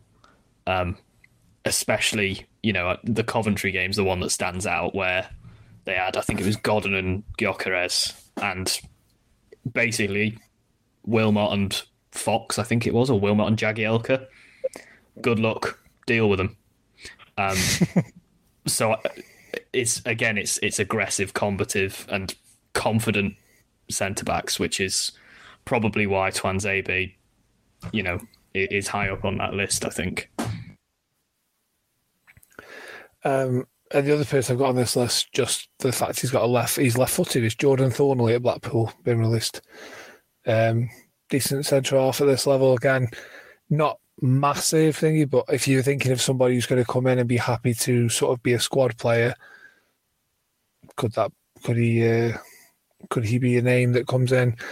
As they say, he's your backup to a Tuanzebe, and, and let's not forget Wilmot's going to be coming, you know, from a, a fracture in the spine as well. I don't know him specifically, um, but the the news from my Blackpool supporting friend is very much that every single player who has either left or remained in their squad this season can expletive somewhere. Um, I don't know whether to take that with a pinch of salt or not, but even Josh Bowler, has, has even, even he's left. Got no no uh, give for him yet. Have a guess who he belongs to. Yes, exactly. actually, I, I, I don't know. Actually, he's played for that many different clubs the past twelve months. um, so I think we all said earlier on, didn't we, that Tuanzebe was our first choice centre half. Yeah. Has anybody got any any other names? Anyone got any anyone do you want to throw out there? Centre back? Is it another? Even if it's just a squad player to sort of sit and come in when he's feeling his thigh or calf or whatever. This could be where a loan comes in useful, to be honest. This the only one I got was Jake Cooper, but he's out of contract on June the thirtieth. Free transfer. I think we're gonna have to get plenty of them in, aren't we, this summer? Hmm. I think there's one benefit of the free transfers though, in that it probably means that a lot of our deals are going to be done before the first of July, which will be nice. Yeah, because I think that's that that was always a bugbear with me. Was like the, the the team come back for preseason training. If you've got a, if you've only got sort of seven or eight players there, and you then going to bring bringing in double digit signings, even up to like fifteen signings, for example. It which could possibly be the case here with Stoke because of how small the squad is at the minute. You want to get as many of them together for as long as possible so you can hit the ground running, can't you, at the beginning of August? If you bring all them players in one, two weeks beforehand, even just a few days, a lot of them, then you're not giving them the chance to learn to you know, to gel as a as a unit and as a as a group of people. You really, when you go on that preseason tour, wherever it is, you want the bulk of your squad to be there, don't you? That is going to be there on the first game of the season. Say moving into midfield now, we've got defensive mid as, he, as we you know, there is a definite holding midfielder in the way that Alex Neil likes to play and that in the um, Ben Pearson is the obvious choice. As as anybody like I say, I think we've got him and we as number one number one target overall, I think. He is the man who's going to make this team tick. I can't look past him. I can't look past Pearson. I think he's a terrific player. I I, know think- he's annoying. Oh, sorry, go on. Sorry, I know he's annoying, and he, he might pick up cautions here and there, but he, he's not. He's not afraid to put his foot in. He gets back. He covers your full back. He breaks play up. He, he, he receives the ball and gives it well. I can't look past Pearson. We really need Pearson. I think one thing that I said in the kind of the, the piece I wrote about about the transfer window is that you know the the way clubs do this business now is that they look for for profiles of player, um, and I think I think basically what Neil will say is if we can't get Pearson for money or where he doesn't want to come here or whatever happens, I think basically he's just going to be telling his recruitment team get me someone like Ben Pearson.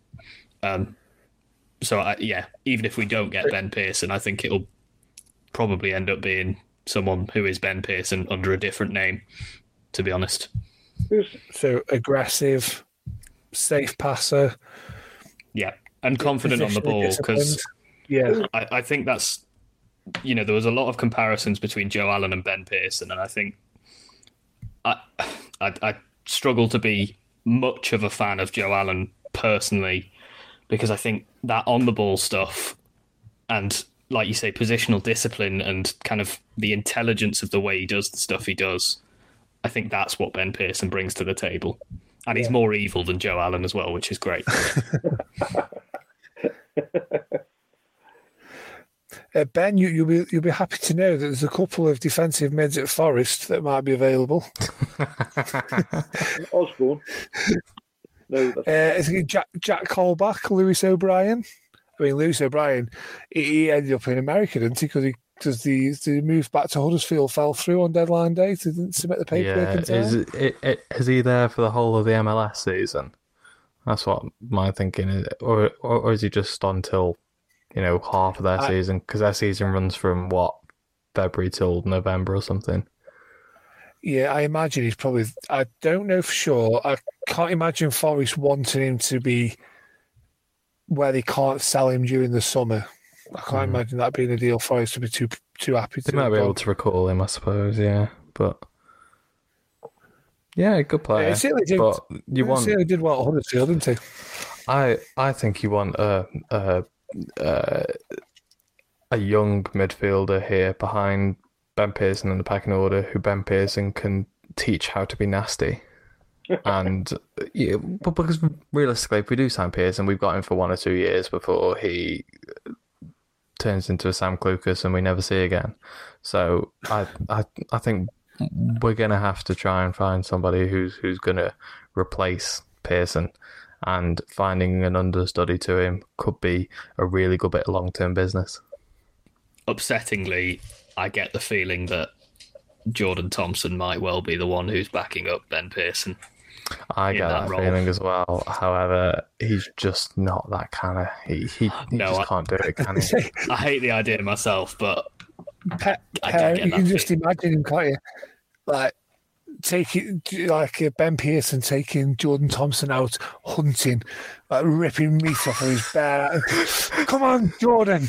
He's like, no, Ben, I can't. I can't. Oh no. Has anyone seen? Um, did did anyone see? Here's a niche bit of content for you. Stoke put out a Food Hub World Cup food uh, food tasting eating challenge. Um, with like I think Will Smallbone was in it and Jordan Thompson was in it as well. I want to say Clucas was in it too. Um, everything that was put in front of Jordan Thompson, he said it was too dry. Everything, every bit of food that was put in front of him. If you've not seen it, go back and watch it because it is really funny. it was all soup as well. Man, the man just eats soup. Dry soup. Um, uh, further up the pitch, obviously we've got Baker and Laurent. Um, so probably looking here for some, I'd say, high fitness, high energy, um, creativity, discipline. I'd say they're probably the key things you're looking for.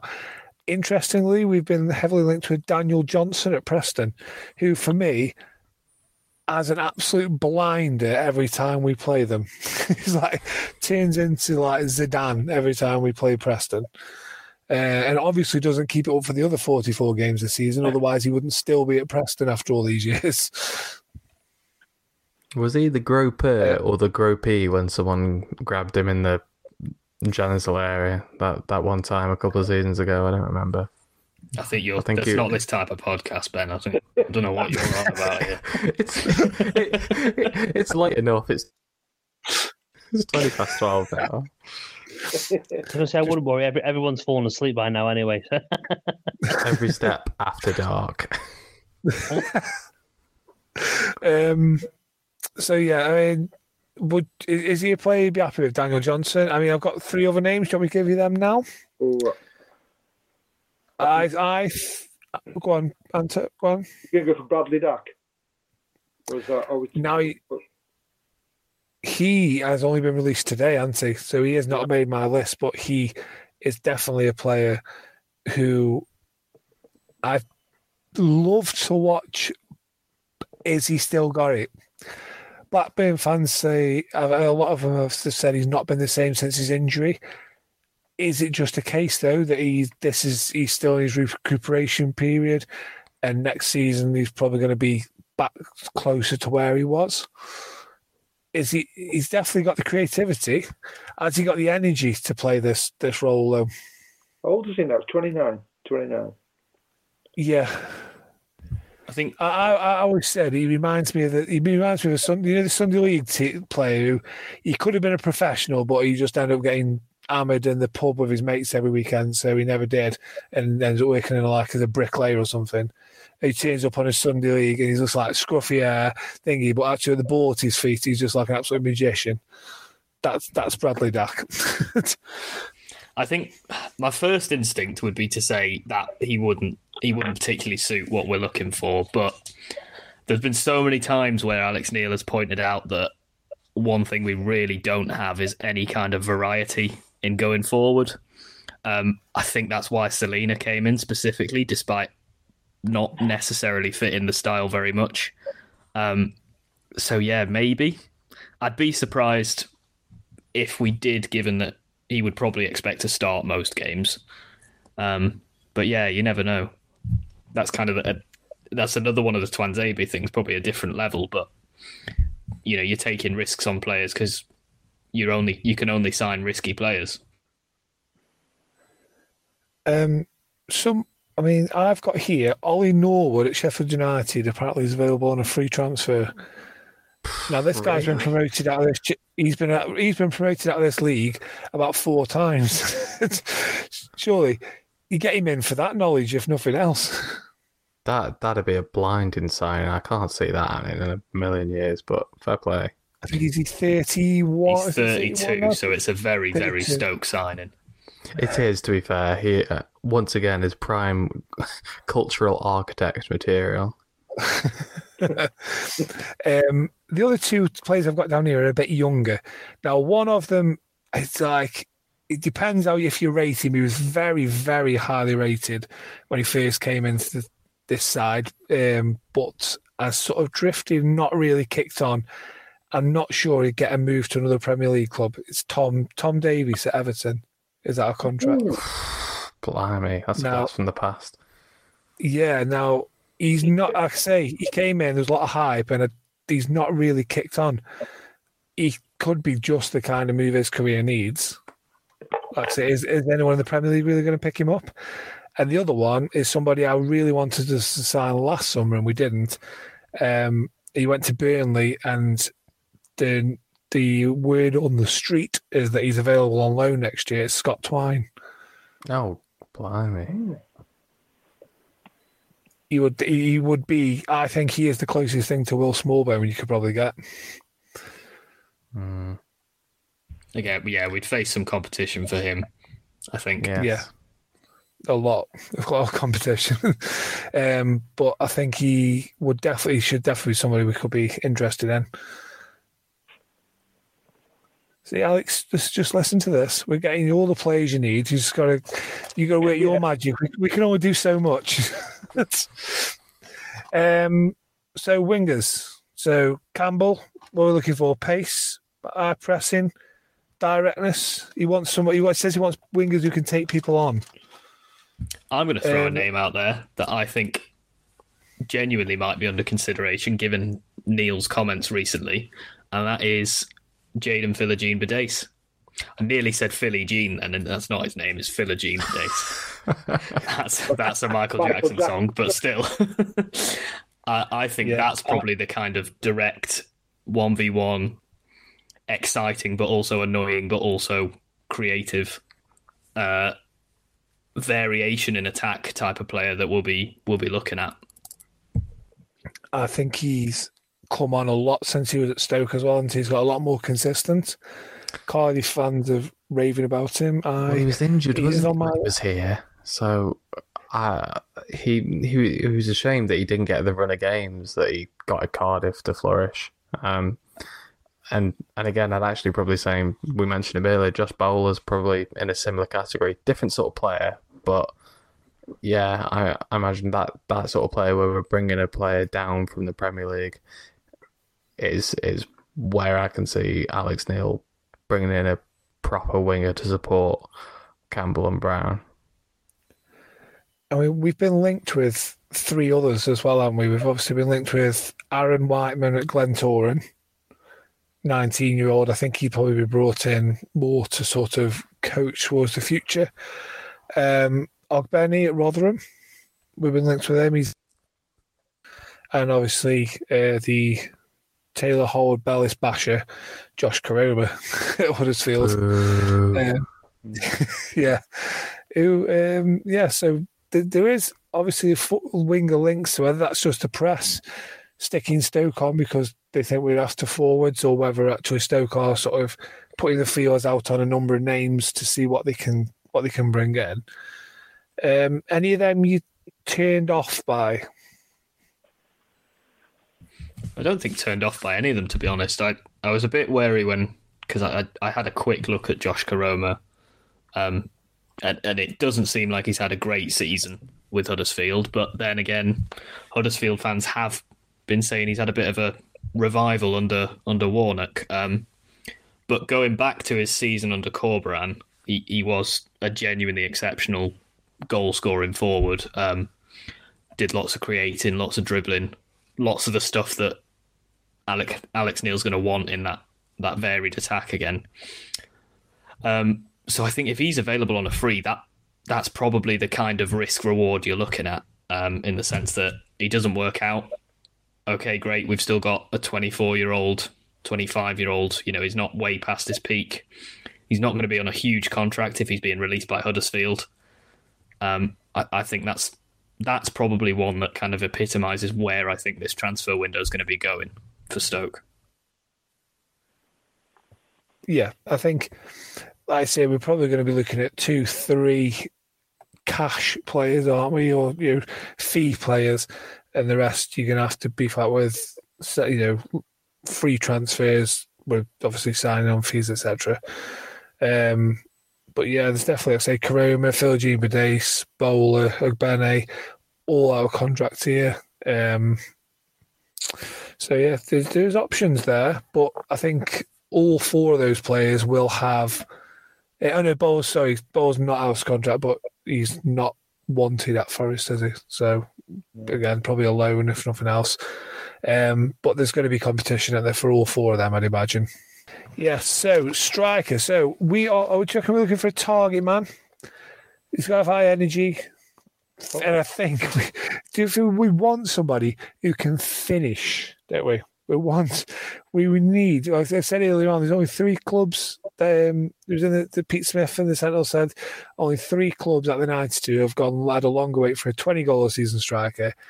We need to that if we can find one of them this season, that will be the massive turning point. I think in turning this side from bottom seven or eight to top seven or eight, and put us in the you know in the mix for the playoffs and promotion.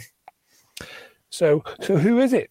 That's the, uh, what's the easy job? There we go. Where's where's the twenty goal season striker? Any any names? It's hard, isn't it? We've got Chuba Akpom who's out of contract at uh, Middlesbrough, and they've now not gone up. Whether that'll make a difference, I reckon he's he's probably sealed his Premier League return. I think, and see with his second so? half of this season. Hmm. I, I, I, think yeah, I think he's scored was it twenty seven championship goals this season. I reckon somebody somebody will take a punt on him in, in the in the Premier League. Ross Stewart's out of contract, but uh, you know, is he a twenty goal striker? Hmm. I will say, kind of c- coming at the. I mean, I, to start off, I it, my skin crawls at the word target man because I know I'm so worried that when we get a quote unquote target man, it becomes the Sam Vokes Peter Crouch figure who gets, or latter latter years Peter Crouch figure who gets the ball hit to him at every opportunity with no thought and gives that easy out ball. But I think when we're looking at saying a 20 goal a season striker, I think we do have the benefit of having two players at least in Campbell and Brown who can certainly hit double figures in a season. Um, Campbell, I would be in a really good side, in a in a top six pushing side. I would be surprised if he couldn't hit 15, 20, um, coming in from the inside right or inside left. And Brown the same. I mean, it was only it was only last season he was on. Was it 13 in the last season? Yeah. Um, in in again a, a side that finished 14th. Um, and you know we we were all aware of the attacking frailty of that side. Um, so I think you you can be kind of bogged down in just trying to find what Teemu Pukki was for Norwich a few years ago, and I'm sure we'll mention him as, as one of the free agents, but or the the kind of the Danny Ings for Burnley or the Mitrovic for Fulham and all that kind of thing. But I think with the money we've got, we're probably going to be more focused on getting goals a bit more spread around. Um, I, that that was part of my kind of justification for for quite liking Jacob Brown. I would like to see a loan or a free transfer come in who can challenge Brown for that spot. Um, I don't want to see a Sam Vokes target man, um, in the sense of just someone who happens to be tall Um, I'd quite like to see, as I said, a bit more variability in the attack. Some someone who can do something different to what we've already got. Which, you know, Pukki's that kind of in the box poacher. We we apparently were looking at Barnes, and he's now gone to Norwich, um, who would have been that more traditional target man. So, seems like we're a bit all over the place with what we're looking at for that. I'll have you know, George, that Andy Carroll tried two bicycle kicks from outside the box this season. So, welcome. Please don't. Also, he also scored the best brace of disallowed goals in the space of about five minutes. Yes, one yes. Please don't. If you say his name again, he signs for us. I think it's, like, It's- it's like a Candyman type of thing, isn't it? George, you've just got to accept it's happening. It's happening. Oh, Just get Carroll printed now, and it'll be cheaper just to get the number printed on the back later on. oh! They're- I know you're currently- joking. they're Then just just- so upsetting. Somebody in the physio room is currently dusting off Nick Powell's chair, ready and waiting. No, it didn't need dusting. Ben Brereton Diaz. He has not signed, according to Blackburn's uh, money men, he has not signed a pre-contract with Villarreal. Uh, any possibilities around he's Stoke fan? You know what? That's I. If he really hasn't signed for him, I think he's good, but he's not that good in terms of getting a big move. We probably pay the wages. It's completely up to him where he goes. He said he would want to sign for Stoke. I would say realistically he would go somewhere else, but the romantic in me goes, well, you never know. Alex, yeah, does he want to make himself a hero, firing Stoke back to the Premier League? Oh, I'm trying to Could keep that him up. twenty goals a season. Yeah, We- We've gone from we've gone from just getting ourselves settled in the league again to to Premiership hopefuls here, Dan. In two hours. I don't, I don't, I don't think Alex Neil's um, selling selling the, the, the dream to him though was you could keep us in this division. If you come here, Ben, you might get twelfth. What a, you, you know, you, you, playing. you can put us back in that first page on teletext. What do you mean they don't need oh, teletext anymore? He, he would be It wouldn't fit his name on. against Generated. Wonderful. Absolutely wonderful. I, w- I would love it. I would be very. I'd be very surprised if he's not a, a relegated club or a, a top flight club in some country Yeah. somewhere in Europe. Personally, I'd agree. But I would absolutely, absolutely love that. I still think there's a chance there. Yeah, I, I I wouldn't say zero. I wouldn't say there's no chance whatsoever. Um, I think I- I- Stoke should definitely pick up the phone and shut these to his agent. At least that's the question. I've heard that Sam That's Surridge I is a bit further down the pecking order than he w- was last season, so maybe we get him back. he's still in the Yeah, gym, but- isn't he? After that away game that he never played in. I, I think in the past half an hour though, Ben, we've signed about we've signed about six or seven players from Forest, so he might be needed now. Going going down the league, Clarke-Harris Peterborough. now you see Peterborough. If we've got about rumor has it we've got about ten million pounds to spend. Now Peterborough probably want all of that for him because they do they contract? do not budge. Is, is he? I'm just wondering about his contract again, but I'm not sure. I think I think he's I don't think he's out of contract. And obviously the um well at this stage I think I'm pretty confident to say that they're going to be in the League One playoff final. Um again he didn't he's had a good time at Peterborough, but before that he wasn't mm, he didn't have the best of career goals wise, especially. I wouldn't know if I'd want to spend the amount that they'd want for him. I reckon I don't know. I've got some names here. I mean, I'll, I'll, I'll just throw some names out there, and then you can strike them off as you go along. Now, bear in mind, we probably need a first choice and possibly a backup as well. Um, Keinan Davis, you got Kiefer Moore, Ollie McBurnie. Then further down, you probably look at Jay Rodriguez, Will Keane, Lucas Shaw, and a man who was made to play for Stoke. He was he was named to play for Stoke. He's just been in this SPL team of the season. Absolutely loving life at Aberdeen. Duk. oh god. In in his case, again, I would genuinely be surprised if he doesn't get a, a bigger move or stay there for a little while and then get a bigger move. Um, he's had he's had a cracking season in the SPL. Or SPFL, sorry, it's called now. But how funny would A up duck be on the back of someone's shirt?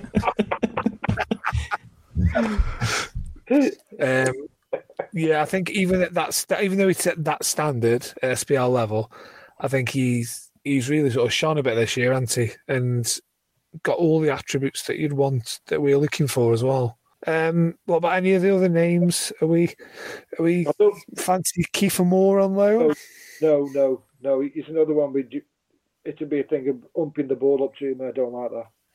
I, I think we might again suffer from the kind of all of those names are, are probably the first ones that most championship clubs are going to go for, and I maybe I'm just very pessimistic by the last seven games of the season, but I can't see us being top of the list for players uh, in those scenarios, particularly um, Keinan Davis. I think that that's a kind of a certainty to a top top six side, in my opinion. Where's Nathan Redmond gone? Is he Besiktas or somewhere? Was he just, just a short deal there? I know he's not a out and out centre forward thing. I'm just. I'm sure he only. Yeah, as a forward. Yeah, he went. Yeah, he went to Besiktas didn't he, at the start of the season. Um, I imagine he's still. Let's have a look. I can have very quickly find out. I thought it was just a short deal. Yeah, so it was a it was a permanent transfer. Um, but yeah, he's still he's played twenty four times for him this season. Five goals, five assists. Oh, so he's done well. So, yeah, he's playing. Yeah, looking at the thing, he he's like playing every week, ninety minutes. So he's probably gonna. He's probably reignited his, his career out in Turkey. Seems to be loving life. Um, Lucas Shaw, proven championship scorer. Ben, would you would you take him even if it was just as a man to come off the bench? Yeah, I think I'd take anyone at this rate. I, I've I've gone delirious. Um, why not? Um, not. yeah, he's alright, isn't he? I think. He, He always he- plays well against us. so does everybody. Yeah. To be fair, if we signed every, everybody that played well against us, we'd be Nottingham Forest. Jack Bonham, would- Jack Bonham won't be very happy in training, would he, when he sees him? Bounce too Oh, high. nightmares. It bounced too high. Bounce too high. That's amazing, isn't it? I think the only the only out of contract player I saw that screamed Stoke City to me was Troy Deeney. Um, and again, gives me nightmares even saying it, but Cultural architect. couldn't.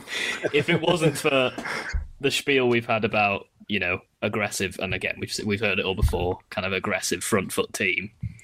I would be I'd be putting a tenner on on Troy Deeney to come in any of the last seven or eight windows. To be honest, And he's mates with Anthony Joshua, so we get him fighting Nathan Heaney down at Bet three six five this summer.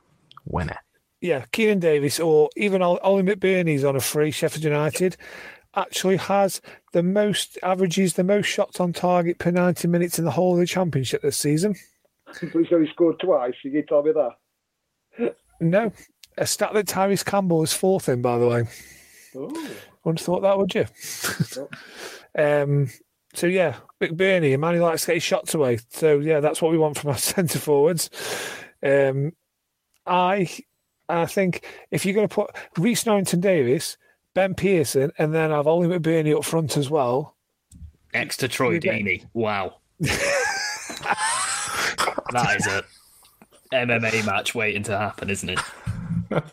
I think uh, Tony Pulis should be getting a season ticket to this to watch this Stoke team. He'll loving it. um, well, yeah, has anyone got any other names? Anyone we haven't mentioned in well in any position at this stage? Um, let's have look. Did we mention Better Sambalongi? We did not. Blimey. I mean, how would you put that name on your shirt? Good job Nigel's retired, isn't it? Ché, Ad- Ché Adams has only got 12 months left of his contract at uh, Southampton. I He's he, he's a Premier League player though for me. I think even though he's in a bad Southampton team, I think he's probably a bit too good for that. He's still got he he's still not that old either, is he? No, I think he's shown enough in his time there that, well, even if not a Premier League, possibly a even Southampton keeping him, or you know, one of those Leeds, Leicester, hopefully Everton if they go down. I think we've got to be really careful because, like, I think we've mentioned it already. We are a championship minnow now again. We ain't going to be attracting big name players like we used to be able to. I'm sure we'll still sign one or two because that's what Stoke do. They just love uh, a shiny player, but we are going to have to be sensible this summer.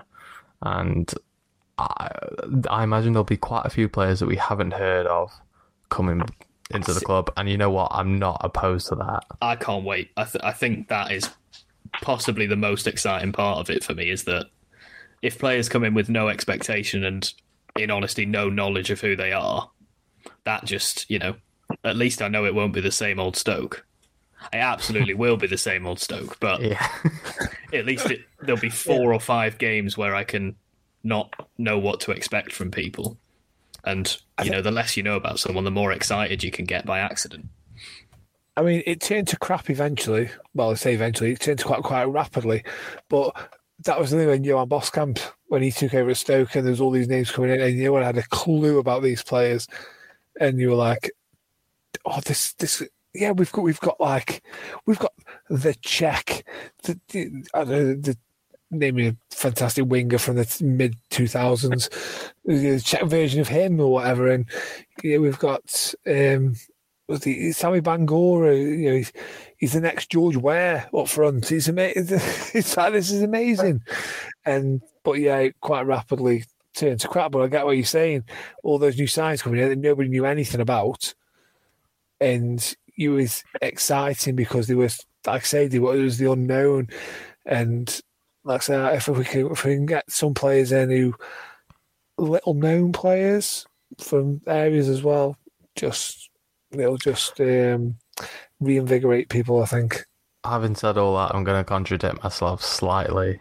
I get the impression that Alex Neil's going to be chasing people who have been promoted to the Premier League or have experience of being promoted somewhere.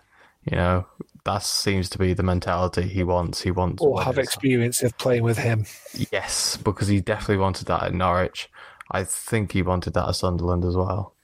Um, even though he didn't get much of a window there, I don't think. Well, But that was one of the reasons cited for him leaving, wasn't it? That he was kind of Yes. being forced to use the youngsters who clearly, by all accounts, must be terrible youngsters. to to make the playoff semi final. Yeah. nice, great. But I mean, we'll wrap this up now, but I, I've, I've saw a report yesterday, or it might have been earlier on today, that says that Tony Mowbray is facing the sack at Sunderland after failing to win the playoffs. I'm like, sure, that's like the harshest sacking of the season. I'd sack him. I can't stand the bloke. I hope that's the reason they give as well, if that's happening. There's a, got to be a great statement to come out of the club, wouldn't it? It's. I didn't want to sign him in the first place, so the first opportunity I've got, he's out the door, miserable git. Comments after the Stoke game that we didn't play with the ball when we totally outplayed them at Sunderland. And, uh, you know, he, he moaned about the way Stoke played. Stoke were absolutely outstanding at Sunderland. And I just take it on the chin, like the Coventry manager did. Yeah, he, he just took, he, he took it on the chin.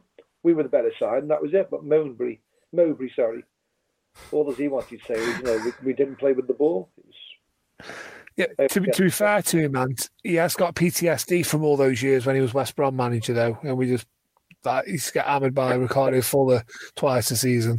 I thought you meant he looked like he'd been battered by a missile or something. But, Um, Right, tell us yeah. I mean, on that note, I think I think we can wrap this up. I think we've we've um, we we've sorted out the summer. I mean, we've been talking that long. I think we might have signed three or four players by the time we we find out once we come off here. Um, but yes, thank you to everybody for your involvement tonight. Thank you for coming on. And I look forward to having you all back on the pod at various points in the future. Away days are great, but there's nothing quite like playing at home. The same goes for McDonald's. Maximise your home ground advantage with McDelivery. Order now on the McDonald's app. At participating restaurants, 18 plus serving times, delivery fee, and terms apply. See McDonald's.com. Even when we're on a budget, we still deserve nice things. Quince is a place to scoop up stunning high end goods for 50 to 80% less than similar brands. They have buttery soft cashmere sweaters starting at $50, luxurious Italian leather bags, and so much more. Plus, Quince only works with factories that use safe, ethical, and responsible manufacturing. Get the high-end goods you'll love without the high price tag with Quince. Go to quince.com/style for free shipping and 365-day returns. This podcast is proud to be part of the TalkSport Fan Network. Talk Sport. Powered by fans.